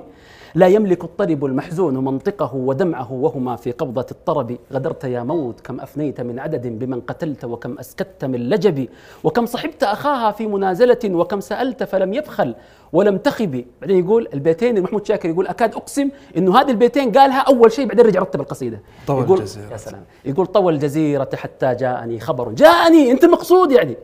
طوى الجزيرة حتى جاءني خبر فزعت فيه بآمالي إلى الكذب حتى إذا لم يدع لي صدقه أملا. شرقت بالدمع حتى كاد يشرق بي. تعثرت به في الأفواه ألسنها والبرد في الطرق والأقلام في الكتب. كأن فعلة لم تملأ مواكبها ديار بكر ولم تخلع ولم تهب.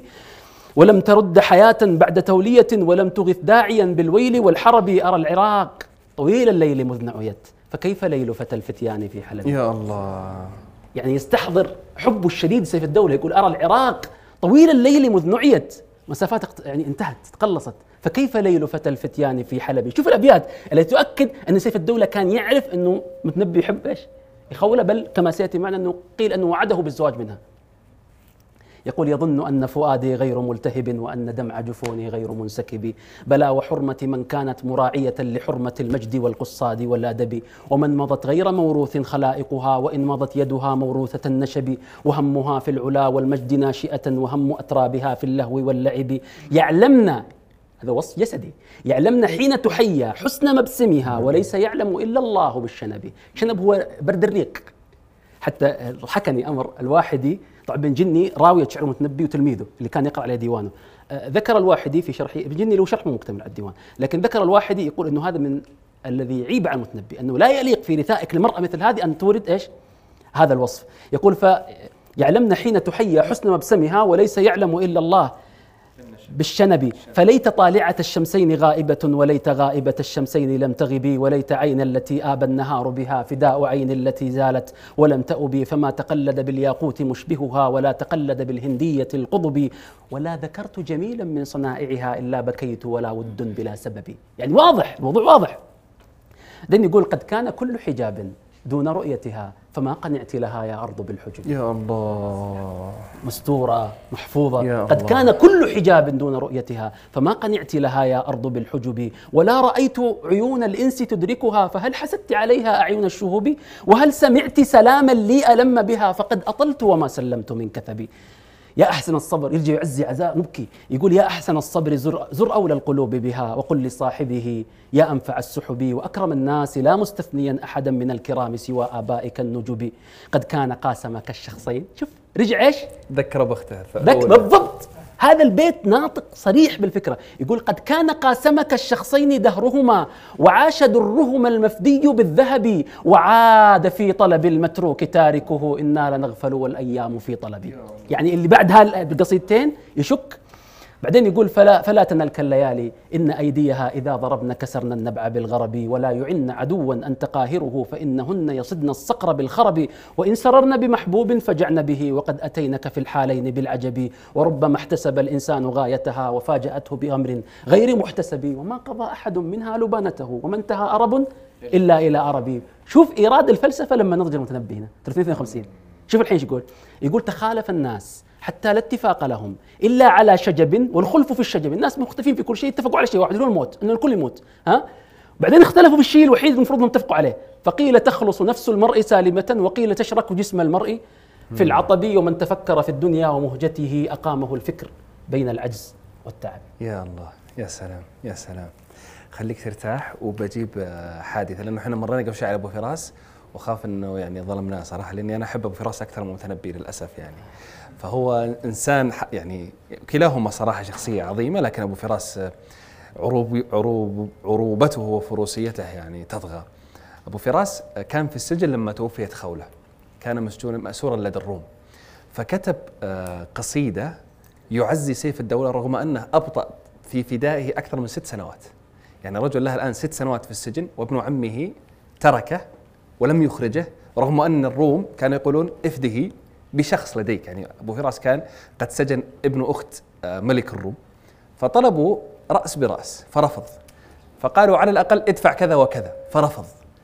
فطبعا طبعا هو رفض ليس فقط لأنه لا يريد أن يدفع وكان بخيلا لكن كان يخشى أنه إذا خرج أبو فراس من السجن أن يعني بلغه شيئا سيثور عليه وربما يأخذ الملك منه. وكان قد كبر وخشي على ابنه آه، كان لا زال صغيرا يعني آه، مراهقا.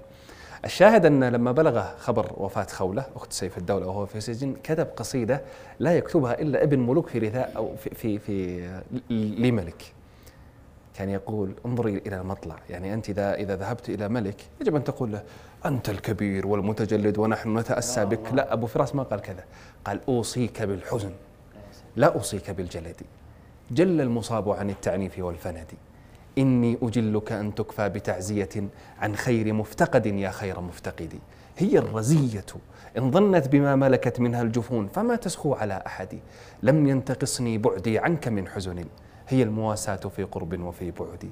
لأشركنك في اللأواء إن طرقت. كما شركتك في النعماء والرغد. وأمنع النوم عيني أن يلم بها. علما بأنك موقوف على السهد ولا أسوغ نفسي فرحة أبدا وقد علمت الذي تلقاه من كمدي. هو الأسير الآن. يقول مع ذلك أنا لا أسوغ نفسي فرحة. طب أنت الأسير ولا أسوغ نفسي فرحة أبدا وقد علمت الذي تلقاه من كمدي. يا مفردا بات يبكي لا معين له. أعانك الله بالتسليم والجلد. هذا الأسير المبقى لا فداء له. يفديك بالنفس والأهلين والولد. هذه عظمة ترى. يعني فعلا شيء يعني يجب أن يهزك وأن تقرأه. نفس فكرة اللي قاله يقول يظن أن فؤادي غير منتهب وأن دمع يعني كلهم مصاب واحد. يشاركون في في الحزن والأسى. طيب نعود إلى آه، المتنبي مع سيف الدولة. آه، أطلنا صراحة فيه لكن أختم بفكرة وحيدة يعني. آه، هل كانت علاقة المتنبي فقط علاقة بسيف الدولة علاقة تكسب؟ ولا في شيء آخر غير موضوع إنه يرى فيه إيه. يعني مثالا. هل كانوا يريدون منه شيئا غير المال؟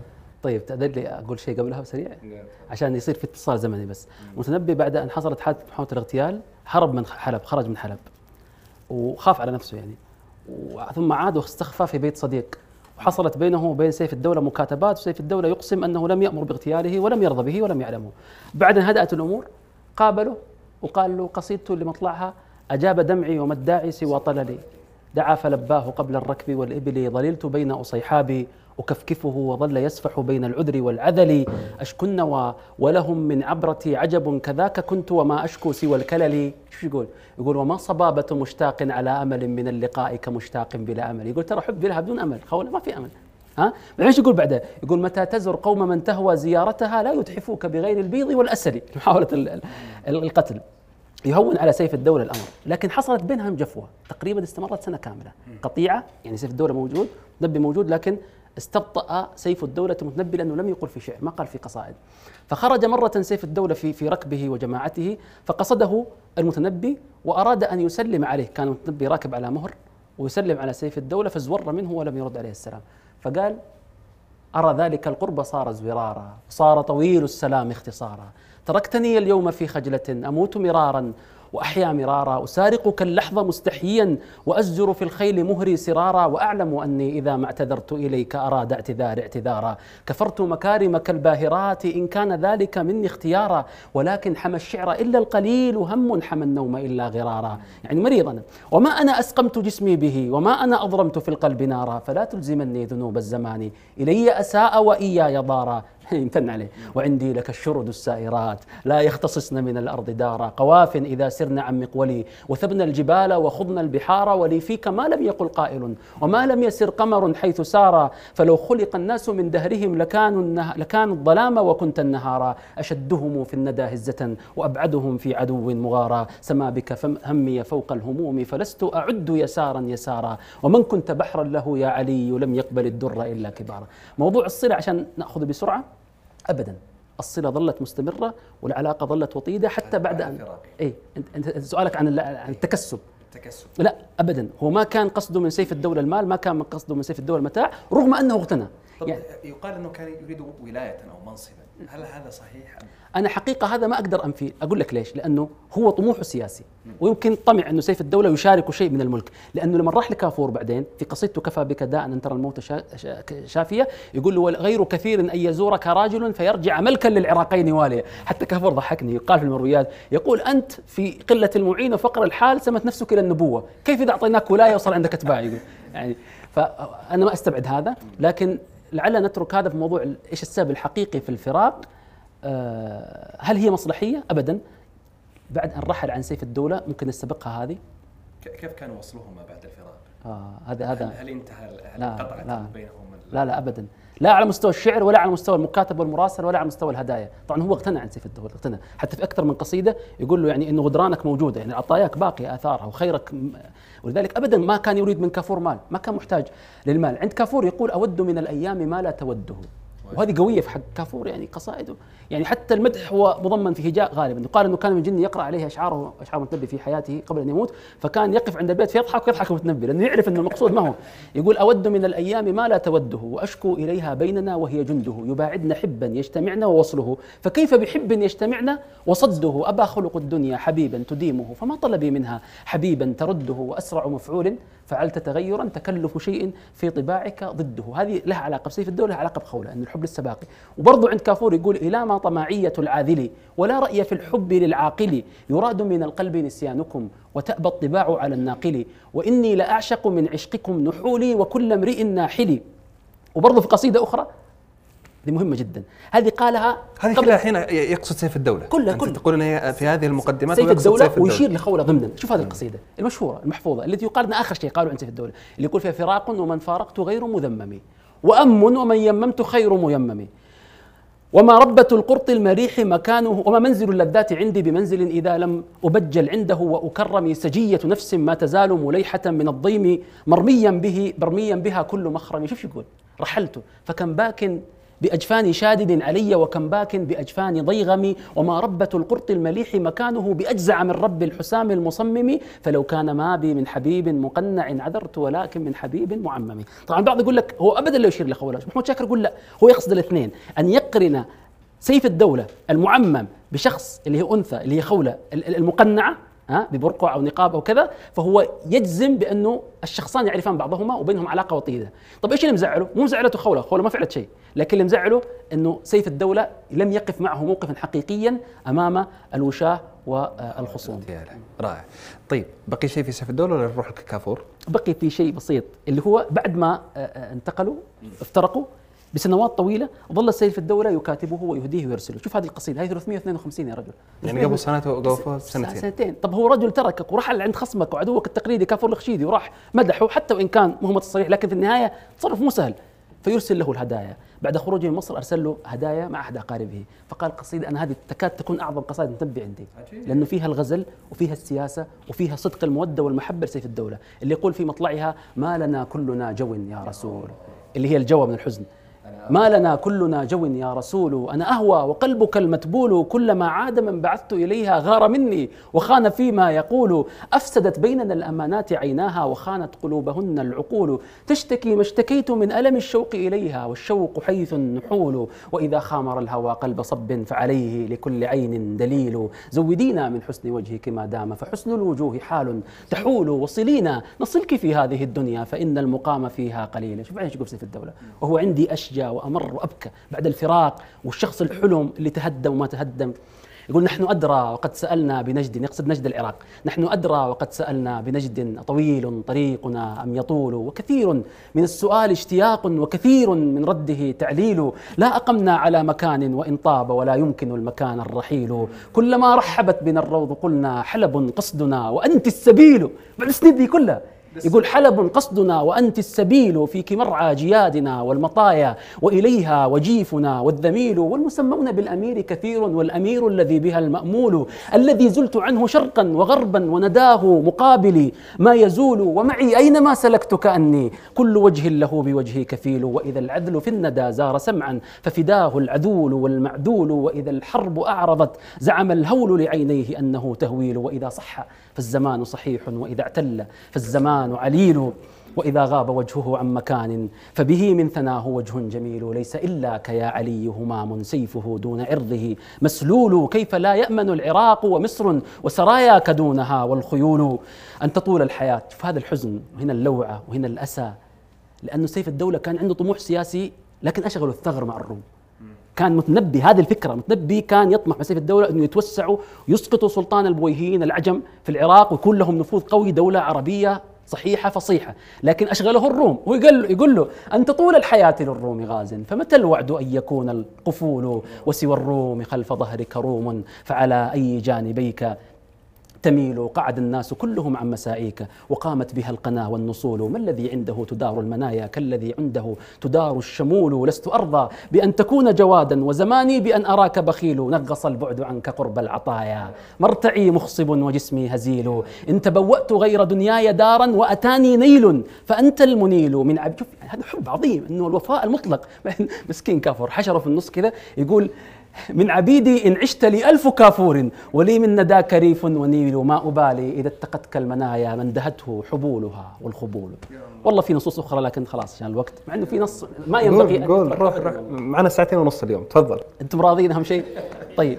ورد عن المتنبي 353 بعد هذه الحادثة بسنة كتاب بخط سيف الدولة يطلبه المسير إليه. هنا طه محمود شاكر في الكلام السياسي قلت لك إياه وأنه كان بينهم مراسلات وآراء وتوسع ورغبة لكن حطمتهم الظروف قيدتهم.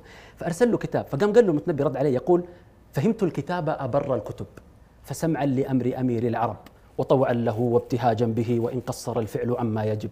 وما عاقني غير خوف الوشاة وإن الوشايات طرق الكذب. وتكثير قوم وتقليلهم وتقريبهم بيننا والخبب. وقد كان ينصرهم سمعه وينصرني قلبه والحسب. وما قلت للبدر أنت اللجين ولا قلت للشمس أنت, أنت الذهب.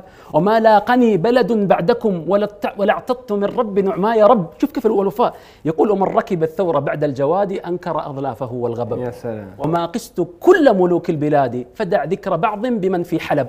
ولو كنت سميتهم باسمه لكان الحديد وكانوا الخشب. أفي الرأي يشبه أم في السخاء أم في الشجاعة أم في الأدب. محمود شاكر يقول من السذاجة والحنق أن يفهم قول المتنبي فهمت الكتاب أبر الكتب بأنه بس مقصود أنه قال الحق بنا وقال له ما أقدر أجيك. لا الموضوع فيه تفاصيل إيش؟ سياسية ومداولات وأن الرجل كل واحد منهم كان يسر للآخر بهمومه. أختم هذه القضية بجزئية بسيطة. وهو عند كافور في أسوأ مكان وأضيق عيشة يريده خبر أن خصومه نعوا في مجلس سيف الدولة. فقال القصيدة التي قلتها هذه قصيدة مبكية مبكية اللي يقول فيها بما التعلل لا أهل ولا وطن. خلاص اليأس. ولا نديم ولا كأس ولا سكن. أريد من زمني ذا أن يبلغني ما ليس يبلغه من نفسه الزمن. لا تلقى دهرك إلا غير مكترث ما دام يصحب فيه روحك البدن. فما, يدو فما يديم سرور ما سررت به ولا يرد عليك الفائت الحزن. جعل العشق مما أضر بأهل العشق أنهم هوى وما عرفوا الدنيا ولا فطنوا تفنى عيونهم دمعا وأنفسهم في إثر كل قبيح. وجهه حسن تحملوا. حملتكم كل ناجية فكل بين علي اليوم مؤتمن. ما في هوادجكم من مهجتي عوض إن مت شوقا ولا فيها له ثمن. إلى أن يقول في البيت اللي محمود شاكر يقول أكاد أقسم أنه قال وهو يبكي. يا من نعيت على خلاص اليأس. إنه حسبي الله عليكم. انتهى الموضوع. البيت هو كان. يقول يا من نعيت على بعد بمجلسه كل بما زعم الناعون مرتهن. كم قد قتلت وكم قد مت عندكم ثم انتفضت فزال القبر والكفن قد كان شاهد دفني قبل قبل قولهم جماعة. ثم ماتوا قبل من دفنوا. ما كل ما يتمنى المرء. يدركه تجري الرياح بما لا تشتهي السفن. يا سلام يا سلام جميل. طيب خلصنا الحين من سيف الدولة. ترى هو ما خلصنا بس عشانك خلصنا. عشانك نروح كفر خلاص عشان الوقت يعني. بس هو ما خلصنا يعني. بعد بعد سيف الدولة. بقولها في مطالع بس أبد والله. إحنا مطالع أنا خذ راحتك فيه من عشاق المطالع. آه بعد سيف الدولة وفعلا هي لنقول هي هي التجربة الحقيقية الحياتية والشعرية المتنبي. حتى المرحلة يعني ما كانت في الصبا ولم تكن في آخر العمر والكهولة كانت في مرحلة الشباب والحيوية. في بعد سيف الدولة راح الكافور بعد أن يعني يعني ضيق عليه أو خشي على نفسه من القتل ذهب إلى إلى كافور الخشيدي. أول شيء ليش اختار كافور؟ ما كان في غير كافور؟ ثم كيف كانت حياة المتنبي آه، في مصر مع كافور وكيف كانت يعني فعلا يعني يعني حتى أنا ترى لما أقرأ مداح الكافور أستغرب. يا أخي كيف رجل يمدح أحد يقول يقول مثل هذا في مقدمة القصيدة؟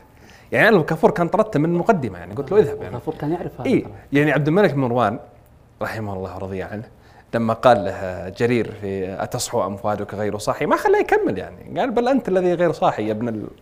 ف... فكيف هذا الرجل؟ يسمع رجل يقول بهذه القصائد وهو ساكت. طبعا هو نقطة مهمة زي ما انت أشرت إليها الله يسعدك إنه المتنبي ما كان يمدح ناس يعني لا يأبهون ولا يعرفون الشعر والمعاني. هم ناس أهل أدب ومعرفة ودراية. سيف الدولة نفسه كان يقول إنه من أذكى بني حمدان وأشدهم دهاء وكان فصيح اللسان وعنده شعر. يعني بدايته الجميلة يقول فتمنيت أن تكوني بعيدا والذي بيننا من الحب باقي. رب هجر يكون من خوف هجر وفراق يكون خوف فراق. سيف الدولة يقول. فأنت طبيعي يعني. وكافور كان رجل ذكي وداهي وترى الذهبي كان يثني عليه في السير يقول إنه كان رجل صالح لكن المتنبي يعني طلب شيئا فلم يعطه فقال ما قال.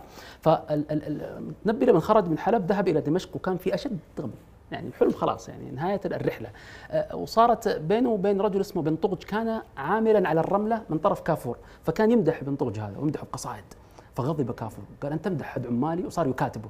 إنه يجب أن تمدحني. وخاف على نفسي وطمع. وترى في شيء نسيته أنا قصيدة وحرق الباء رغم اني أحفظها من الصغر لكن نسيت بيت مهم جدا. نبي قال لئن تركنا يعني الركب والقافلة. لئن تركنا ضميرا عن ميامننا ليحدثن لمن ودعتهم ندم. ضمير جبل يكون على يمين الراحل من حلب لمصر يعني في نفس القصيدة قاعد يقول له وين رايح؟ عند كافور. عارف الواحد أوقات لما يغضب يستفز فقد تصرف أشياء تخالف منطقه ومبادئه. باختصار اختصر الكلام عن كافور. الرجل فعل نقيض ما كان يتمنى ويخطط له طول حياته. هو قال كان يقول أنا ما أبغى أكون شاعر في دولة الخدم ما أبغى أكون شاعر في دولة الموالي فذهب إلى أحد الموالي. وذهب إلى أحد الناس الذين يحتقرهم كل الاحتقار وقال عنده الشعر طلبا في ولاية أو سياسة وقلنا آه، وليس كثيرا أن يزورك راجع فيرجع ملكا للعراقين واليا كان في يأس شديد. إذا هو في أول حياته يقول أنا في أمة تداركها الله غريب كصالح في ثمود فهنا في منتهى اليأس يصل عند كافور. ذلك محمود شاكر لاحظ ملاحظة مهمة. يقول سنوات المتنبي التسع الأخيرة هي أثمن سنواته الشعرية اللي مليئه بالأسى.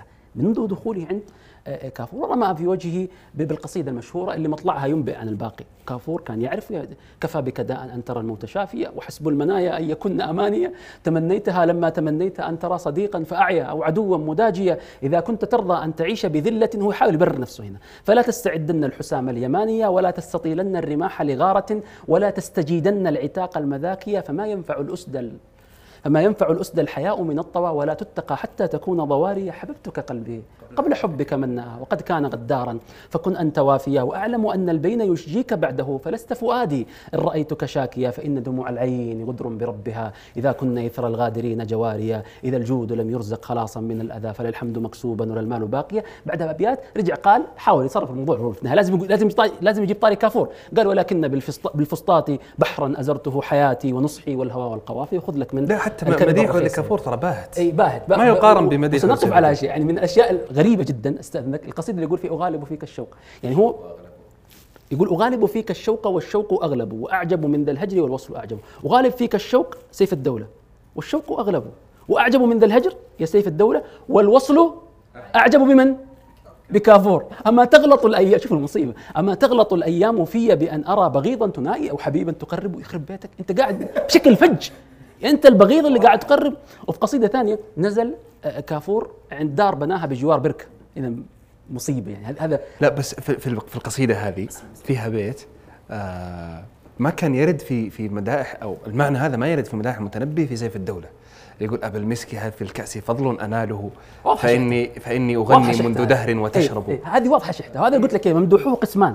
القسم اللي يبجل ويعظم بدل من عمار سيف الدولة قله واللي كان عشان أكل عيش يعني. فهنا شوف يقول نزل هذا الرجل بجوار بركة وبنى بناء. فماذا يقول؟ يقول نزلت إذ نزلتها الدار في أحسن منها من السناء والسناء. ما فيها شيء. حل في منبت الرياحين منها منبت المكرمات والآلاء. ما فيها شيء. لكن شوف المصيبة الحين. يقول تفضح الشمس كلما درت الشمس بشمس منيرة سوداء. جنن الشراق قال كيف شمس منيرة سوداء؟ يعني ما تجي ابدا. وفي قصيده ثانية اللي يقول وما كنت ممن أدرك الملك بالمنى ولكن بأيام أشبنا النواصيه ما في مشكلة لكن البيت اللي بعده مصيبة. يقول عداك تراها في البلاد مساعيا وأنت تراها في السماء مراقيا المفروض العكس. هذا إشارة إلى الحط من همة كافور إنه الشيء البسيط هو يتعب الاخرين يشوفون مساعي في الأرض وهو يراه إيش؟ مراقي في السماء. حصل موقف مهم. رجل من عمال ابن طغج اللي كان عند كافور. العم أحسن. اسمه أبو أبو شجاع فاتك. كان بينه وبين المتنبي مدائح وكذا ويهدي المتنبي فزار مصر كان مريض والتقى به المتنبي وأجزل عطاء المتنبي والمتنبي كان زعلان إنه كافور ترى غير مو ما كان يعطي كان بخيل فعلا ما كان يعطيه. حتى يعني آه، لعله يأتي شيء من فرآه. بس ترى على هذه آه تاريخيا ترى يقال إن كافور ما كان يعطينا ان كان فيه زهد و- وتقى.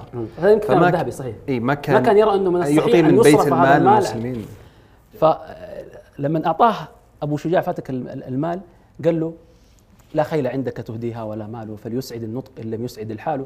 وما شكرت لأن المال فرحني سيان عندي إقلال إكثار وإقلال.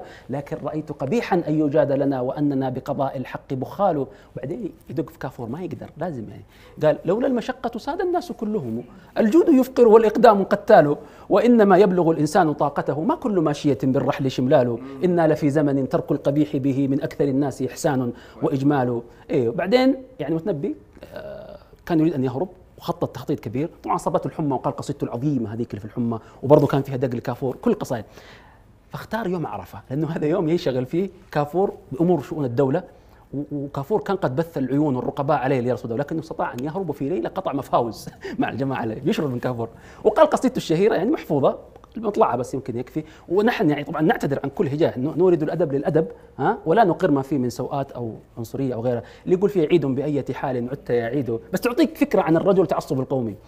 بما مضى أم بأمر فيه تجديد وأما الأحبة فالبيداء. الدولة دونهم فليت دونك بيدا دونها بيد لم يترك الدهر من قلبي ولا كبدي شيئا تتيمه عين ولا جيد. يا ساقيي أخمر في كؤوسكما. أم في كؤوسكما هم وتسهيد. وأصخرة أنا. ما لي لا تحركني هذه المدام ولا هذه الأغاريد؟ إذا أردت كميت اللون صافية وجدتها وحبيب النفس مفقود ماذا لقيت من الدنيا وأعجبه؟ أني بما أنا باك منه محسود. أمسيت أروح مثر خازنا ويدا. أنا الغني وأموال المواعيد. كافور يقول بعطيك بعطيك بعطيك. أموال المواعيد. إني يقول إني نزلت بكذابين ضيفهم عن القرى وعن الترحال محدود. لا يطعمون ولا يخلون يروح إني نزلت بكذابين ضيفهم عن القرى وعن الترحال محدود جود الرجال من الأيدي وجودهم من اللسان فلا كانوا ولا الجود. ما يقبض الموت نفسا من نفوسهم إلا وفي يده من نتنها. عود أكلما اغتال عبد السوء سيده أو خانه فله في مصر تمهيد. صار الخصي إمام الآبقين بها فالحر مستعبد والعبد معبود. نأمت نواطير مصر عن ثعالبها وقد بشم فما تفنى العناقيد. العبد إلى إلى آخر ما قالوا يعني هجاء بس يقول يقول سادات كل أناس من نفوسهم وسادة المسلمين الأعبد القزم. اختم محور كافور؟ بالعودة للكوفة. الكوفة اللي أراد أن يدخلها حزين راغب في لقاء مين؟ الجدة ومنع هذا الكلام بعدها بسنوات طويلة تقريبا أكثر من 17 18 سنة. يذهب إلى الكوفة طبعا ويدخلها. فيقول قصيدة رائعة رائعة ومهي مشهوره ربما كثير وزنها غريب والروي والقافية غريبة ومطلعها حتى يقول الا كل ماشية الخيزلة فدا كل ماشية الهيدبة. بعدين يقول يصور انتصاره ودخل الكوفة. بعد كل هذه الرحلة الطويلة المليئة بالشجن والحزن يقول فلما أنخنا ركزنا الرماح فوق مكارمنا والعلا.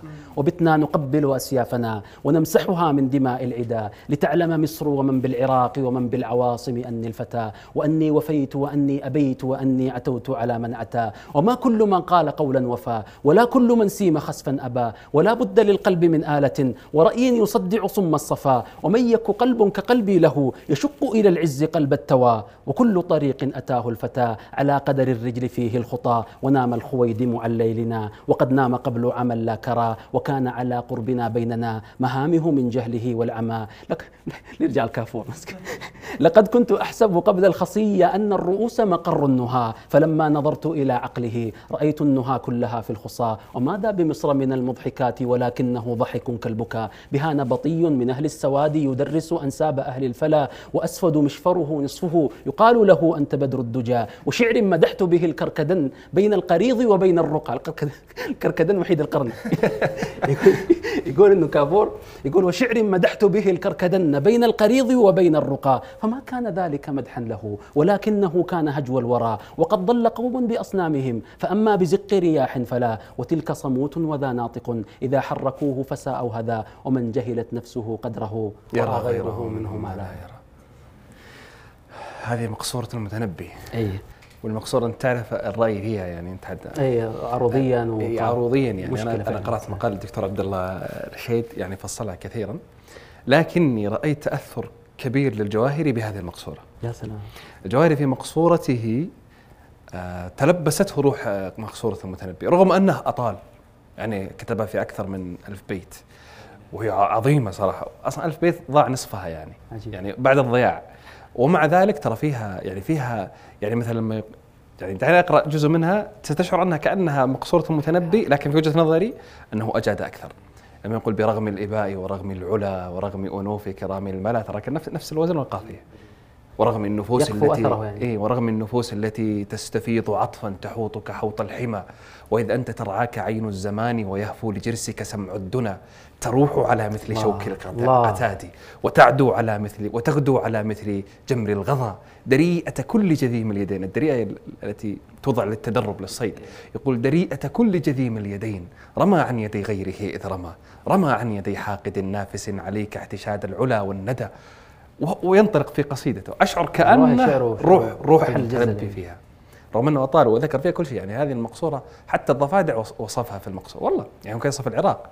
يقول سلام على هضبات العراق وشطيه والجسر والمنحنى على النخل ذي السعفات الطوال على سيد الشجر المقتنى على دجل ويبدأ ثم يقول يصف الضفادع ويتكلم عن الضفادع يقول سلام سلام على جاعلات النقيق على الشاطئين بريد الهوى. الله شوف كيف الضفدع صار حلو يا أخي. لأنتن من واهبات الحياة جمالا ومن محيات اللغة على أنها لغة ذرة مشاعركن بها تمترى. لعنتن من صبية لا تشيخ. ومن آه ومن شيخة دهرها تصطبى وينطلق يصف يصف الضفادع جداً، ترى عجيبة جداً. القصيدة مقصورة الجواهر وهو يقول عنها هو يقول إنها إنها يعني أظني هكذا في أحد اللقاءات ذكر إنها أعظم شعره يعني. رغم أنها مقصورة وأنت تعرف الخلاف المقصود في نعم. قافية ليست شعراً. الألف المقصورة والالف هي الألف اللينة في في القصيدة على هل, هل, قبلها هل تصح أن تكون قافية أم لا؟ طيب خلصنا الحين برحلة آه، خلاص. تقريبا خلصنا بدي سؤالين تقريبا لا بنكمل بالعكس يمكن تصير حلقتين ترى بس. برجع اللي. نسيته هناك طيب نعود إلى المتنبي يعني رجعنا من الجواهري آه، ألف سنة قبل لنصل المتنبي آه، بعد كافور وين راح المتنبي؟ بعد كافور رحل إلى ال- العراق وهناك ورده خبر وفاه خولة وكذا. وفي بغداد طبعا كما قلنا مثل دخوله الأول في الصبا كان يستحقر ويزدري المظاهر السياسية والنفاق والكذب وما يمدح الأعاجم وكذا ما يأبه بهم. لكن استزاره ابن العميد. ابن العميد, أديب وكاتب كانوا يسمونه إمام الترسل الثاني يشبهونه بالجاحظ في النثر. وكان صاحب دهاء ومن من من أكابر مدبري الممالك. كان وزير البويهيين ابن العميد هذا الكاتب. كان وزير البويهيين اللي هم من الديلم من الفرس اللي هم كانوا مهيمنين فعلا على الخلافة والخليفة العباسي مجرد آه، صورة. فطلب منه ابن العميد أن يزوره وتأخر المتنبي لكن كان خايف ابن العميد المتنبي ما يجي لأنه خلاص الاسم صار معروف وضخم فذهب إليه المتنبي ويظهر يظهر إنه كان يقدر ابن العميد يعني اولا كان عربي وبعدين إنه كان هو أصلا شاعر وأديب وكذا. فقال له قصيدته جميلة اللي مطلعها باد هواك صبرت أم لم تصبرا وبكاك إن لم يجري دمعك أو جرى كم غر صبرك وابتسامك صاحبا لما رآك وفي الحشا. ما لا يرى. وبعدها يمدح بدء حلو. يقول ما مبلغ ما مبلغ الإعراب أني بعدها شاهدت رسطاليس والاسكندر وسمعت بطليموس دارس كتبه متملكا متبديا متحضرا ولقيت كل الفاضلين كأنما رد الإله نفوسهم والاعصرا لكن حصل إشكال وهذا نص مفيد ونفيس جدا في موقف المتنبي من المدح ومن الملوك والامراء في ذاك الوقت. طبعا ابن العميد وزير مين؟ البويهيين جاءت رسالة من عاضد الدولة بن بويه اللي هو في شيراز جوا إيران. يطلب منه يخلي المتنبي إيش؟ يروح عنده. ويمدح فغضب المتنبي. قال له مالي وللديلم يقول مالي وللديلم إيش دخلني فيهم؟ فكلمه ابن العميد وحاول فيه. وقال له عضد الدولة أفضل مني. ويصلك بأضعاف ما أصلك به. فقال عبارة عظيمة تشرح علاقته بالممدوحين يقول إني ملقم من هؤلاء الملوك. أقصد الواحد بعد الواحد. وأملكهم شيئا يبقى بقاء النيرين ويعطونني عرضا فانيا. بعدين إيش يقول؟ يقول ولي ضجرات واختيارات. يعني أبغى أمشي. فيعوقونني عن مرادي. فأحتاج إلى مفارقتهم على أقبح الوجوه. تقتصر كل متنبي. ولي ضجرات واختيارات. فيصرون إنه يبقى. فيضطر انه يفارقهم بصورة إيش؟ آه، موحله فكاتب ابن العميد عض الدولة بهذا. فعض الدولة قال له ما عندي مشكلة. هو مملك في رحلته ومقامه يجي وقت ما يبغى؟ يمشي ويمشي وقت ما, ما بس شوف ترى في, في رأية المتنبي في في ابن العميد يا أخي هذا رجل عظيم. لما يمدح ملك يذكر القتل وال والبطش مثل سيف الدولة. ولما يمدح مثقف كاتب مثل ابن العميد يختلف يذكر الفلسفة والحكمة. فهو إي فهو فعلا يوافق يعني يعني قدر أعظم, إيه أعظم الشعر ما يكون موافقا لحال الممدوح وليس مدحا مطلقا على عم على عمومه. طيب. آه، كتب ابن العميد إلى هذا ومسكين اضطر الضعيف ذا أنه يروح عند عض الدولة. من البداية مجهز العيون والرقباء ملك في مقامك وبقاء كلام فاضي. يعني جيد جيد فقام تنبي قصيدة وفيها هجاء عظيم قد لا يلتفت إليه أو ينتبه إليه كل أحد. هو في إيران الآن ها؟ هو عربي. يقول مغاني الشعب. طيبا. بالمغاني بمنزلة الربيع من الزمان ولكن الفتى العربي فيها غريب الوجه واليد واللسان. بلاد حلوة جمال ولكن النفس هذا ضروري انه متنبي لا يمكن أن يفهم شعره دون إدراك هذه الحالة. ولكن الفتى العربي فيها غريب الوجه واليد واللسان بعدين يحشهم حشة قوية. يقول ملاعب جنة لو سار فيها سليمان لسار بترجماني. فين الح... فين المصيبة؟ هذا. لهوانهم على الله. إن الله علم سليمان ألسنة الطير والنمل وكل الكائنات لكن ما عرفوا لسان مين؟ العجم هذولي. إنه هم ما... إنه سليمان لو راح سيصير بترجمان. فهو فيها هجاء صريح جدا. وعضد الدولة أديب ترى وشاعر وعنده أبيات قريحته. آه، حتى حتى مدحه فيها اللي يقول فما يعني متكلف صراحة. يقول فما يسمى كفنا خسر. مسمن ولا يقنع كفنا خسر كاني. واضح واضح إنه مغصوب لكن هناك توفيت عمة آه، سيف عفوا عضد الدولة بن بويه فقال قصيدة محزنة تبكيني لأنها خلاص قبل الوفاة بلحظات تقريبا نقول أشهر تقريبا قبلها بأشهر اللي يقول فيها لا بد للمرء من ضجعة لا تقلب المضجع عن جنبه. نحن بنو الموتى فما بالنا. نعاف ما لا بد من شربه. لو فكر العاشق في منتهى حسن الذي يسبيه لم يسبه. يموت راعي الضأن في جهله ميتة جالينوس في طبه. وربما زاد على عمره وزاد في الأمن على سربه. وغاية المفرط في سلمه كغاية المفرط في حربه. فما قضى حاجته طالب فؤاده يخفق من رعبه. فشعر المتنبي في هذه المرحلة في جماع التجارب وخلاصة الأيام ورأيه في الأمم والرجال. وهو من أنفس يعني ما يطلع عليه. رائع رائع. آه على هذه بس خلني قبل لا نختم في وفاته وقصة وفاته. في عضد الدولة ماذا ماذا كتب؟ هل هل هل, فعلا مدائحه في عضد الدولة غير غير نونيته؟ لا أنا ما يحضرني حقيقة شيء غير النونية لكن هي نونيته في اخر آخر قصيدة له اللي فدل لك من يقصر عن مداك إيه إيه نعم صحيح صحيح. ما أذكر بعدها شيء أنا. هي قصيدتين فقط؟ ما أذكر شيء بعدها. واصلا يعني آه، هو ما أبغى أحرق موضوع الوفاة لأنه موضوع الوفاة مرتبط بعض الدولة. لأنه هو فعلا من خرج من عضد الدولة توفي. مات في العراق يعني. خرج من إيران راح العراق ترصد له ناس قتلوه. جميل جميل. في هذه في قصيدته آه، في دلك من يقصر عن مداك فما ملك إذا إلا فداك وقد حملتني شكرا طويلا ثقيلا لا أطيق له ابتراكا هو ذكي عضد الدولة ترى خبيث إيه. تبغاني احرق موضوع الوفاة؟ لا لا أصبر شوي لأنه هو أسلم أسلم. آه، أنا آه، حسب ما قرأت والله ما أدري وين قرأت في أي كتاب لكن يصف حادثة لهذه القصة أن آه، أو لهذه القصيدة أن متنبي أتى لعضد الدولة في يوم النحر. يوم عيد الأضحى. وكان عضد الدولة قد آه، علق رؤوس آه، أعداءه وخصومه اللي يضحي. أي ضحى بهم وكان سجل أسر عدد من حاولوا الانقلاب عليه ثم ضحى بهم في يوم النحر وعلق رؤوسهم. وأمر بالشعراء أن يدخلوا. وكان من ضمن المتنبي. وقال صفوا هذا المشهد. وكتب كثير يعني. وكان المتنبي كتب هذه القصيدة اللي في دلك من يقصر عن مداك فما ملك إذا إلا فداك. لكن في ذلك الموقف. طبعا كتب أكثر من عشر شعراء يعني في, في والله نسيت الكتاب لكن أتى بالأبيات كلها القصائد كلها. من تلك القصائد قصيدة لشاعر يقال له الصوري. كتب شيء عجيب. لم أرى شعرا بهذه الوحشية وهذه العظمة. يعني يعني توحش وعظمة في ذات الوقت. يقول صل يا ذا العلا لربك وانحر. كل ضد وشانئ لك أبتر. أنت أسمى من أن تكون أضاحيك قرونا من الجمال تعفر بل قرونا من الملوك ذوي السؤدة تيجانهم أمامك تنثر. كلما خر ساجد لك رأس منهم قال سيفك الله أكبر.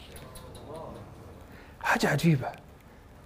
وأنا لما قرأت القصيدة قلت هذه أعظم من قصيدة المتنبي صراحة.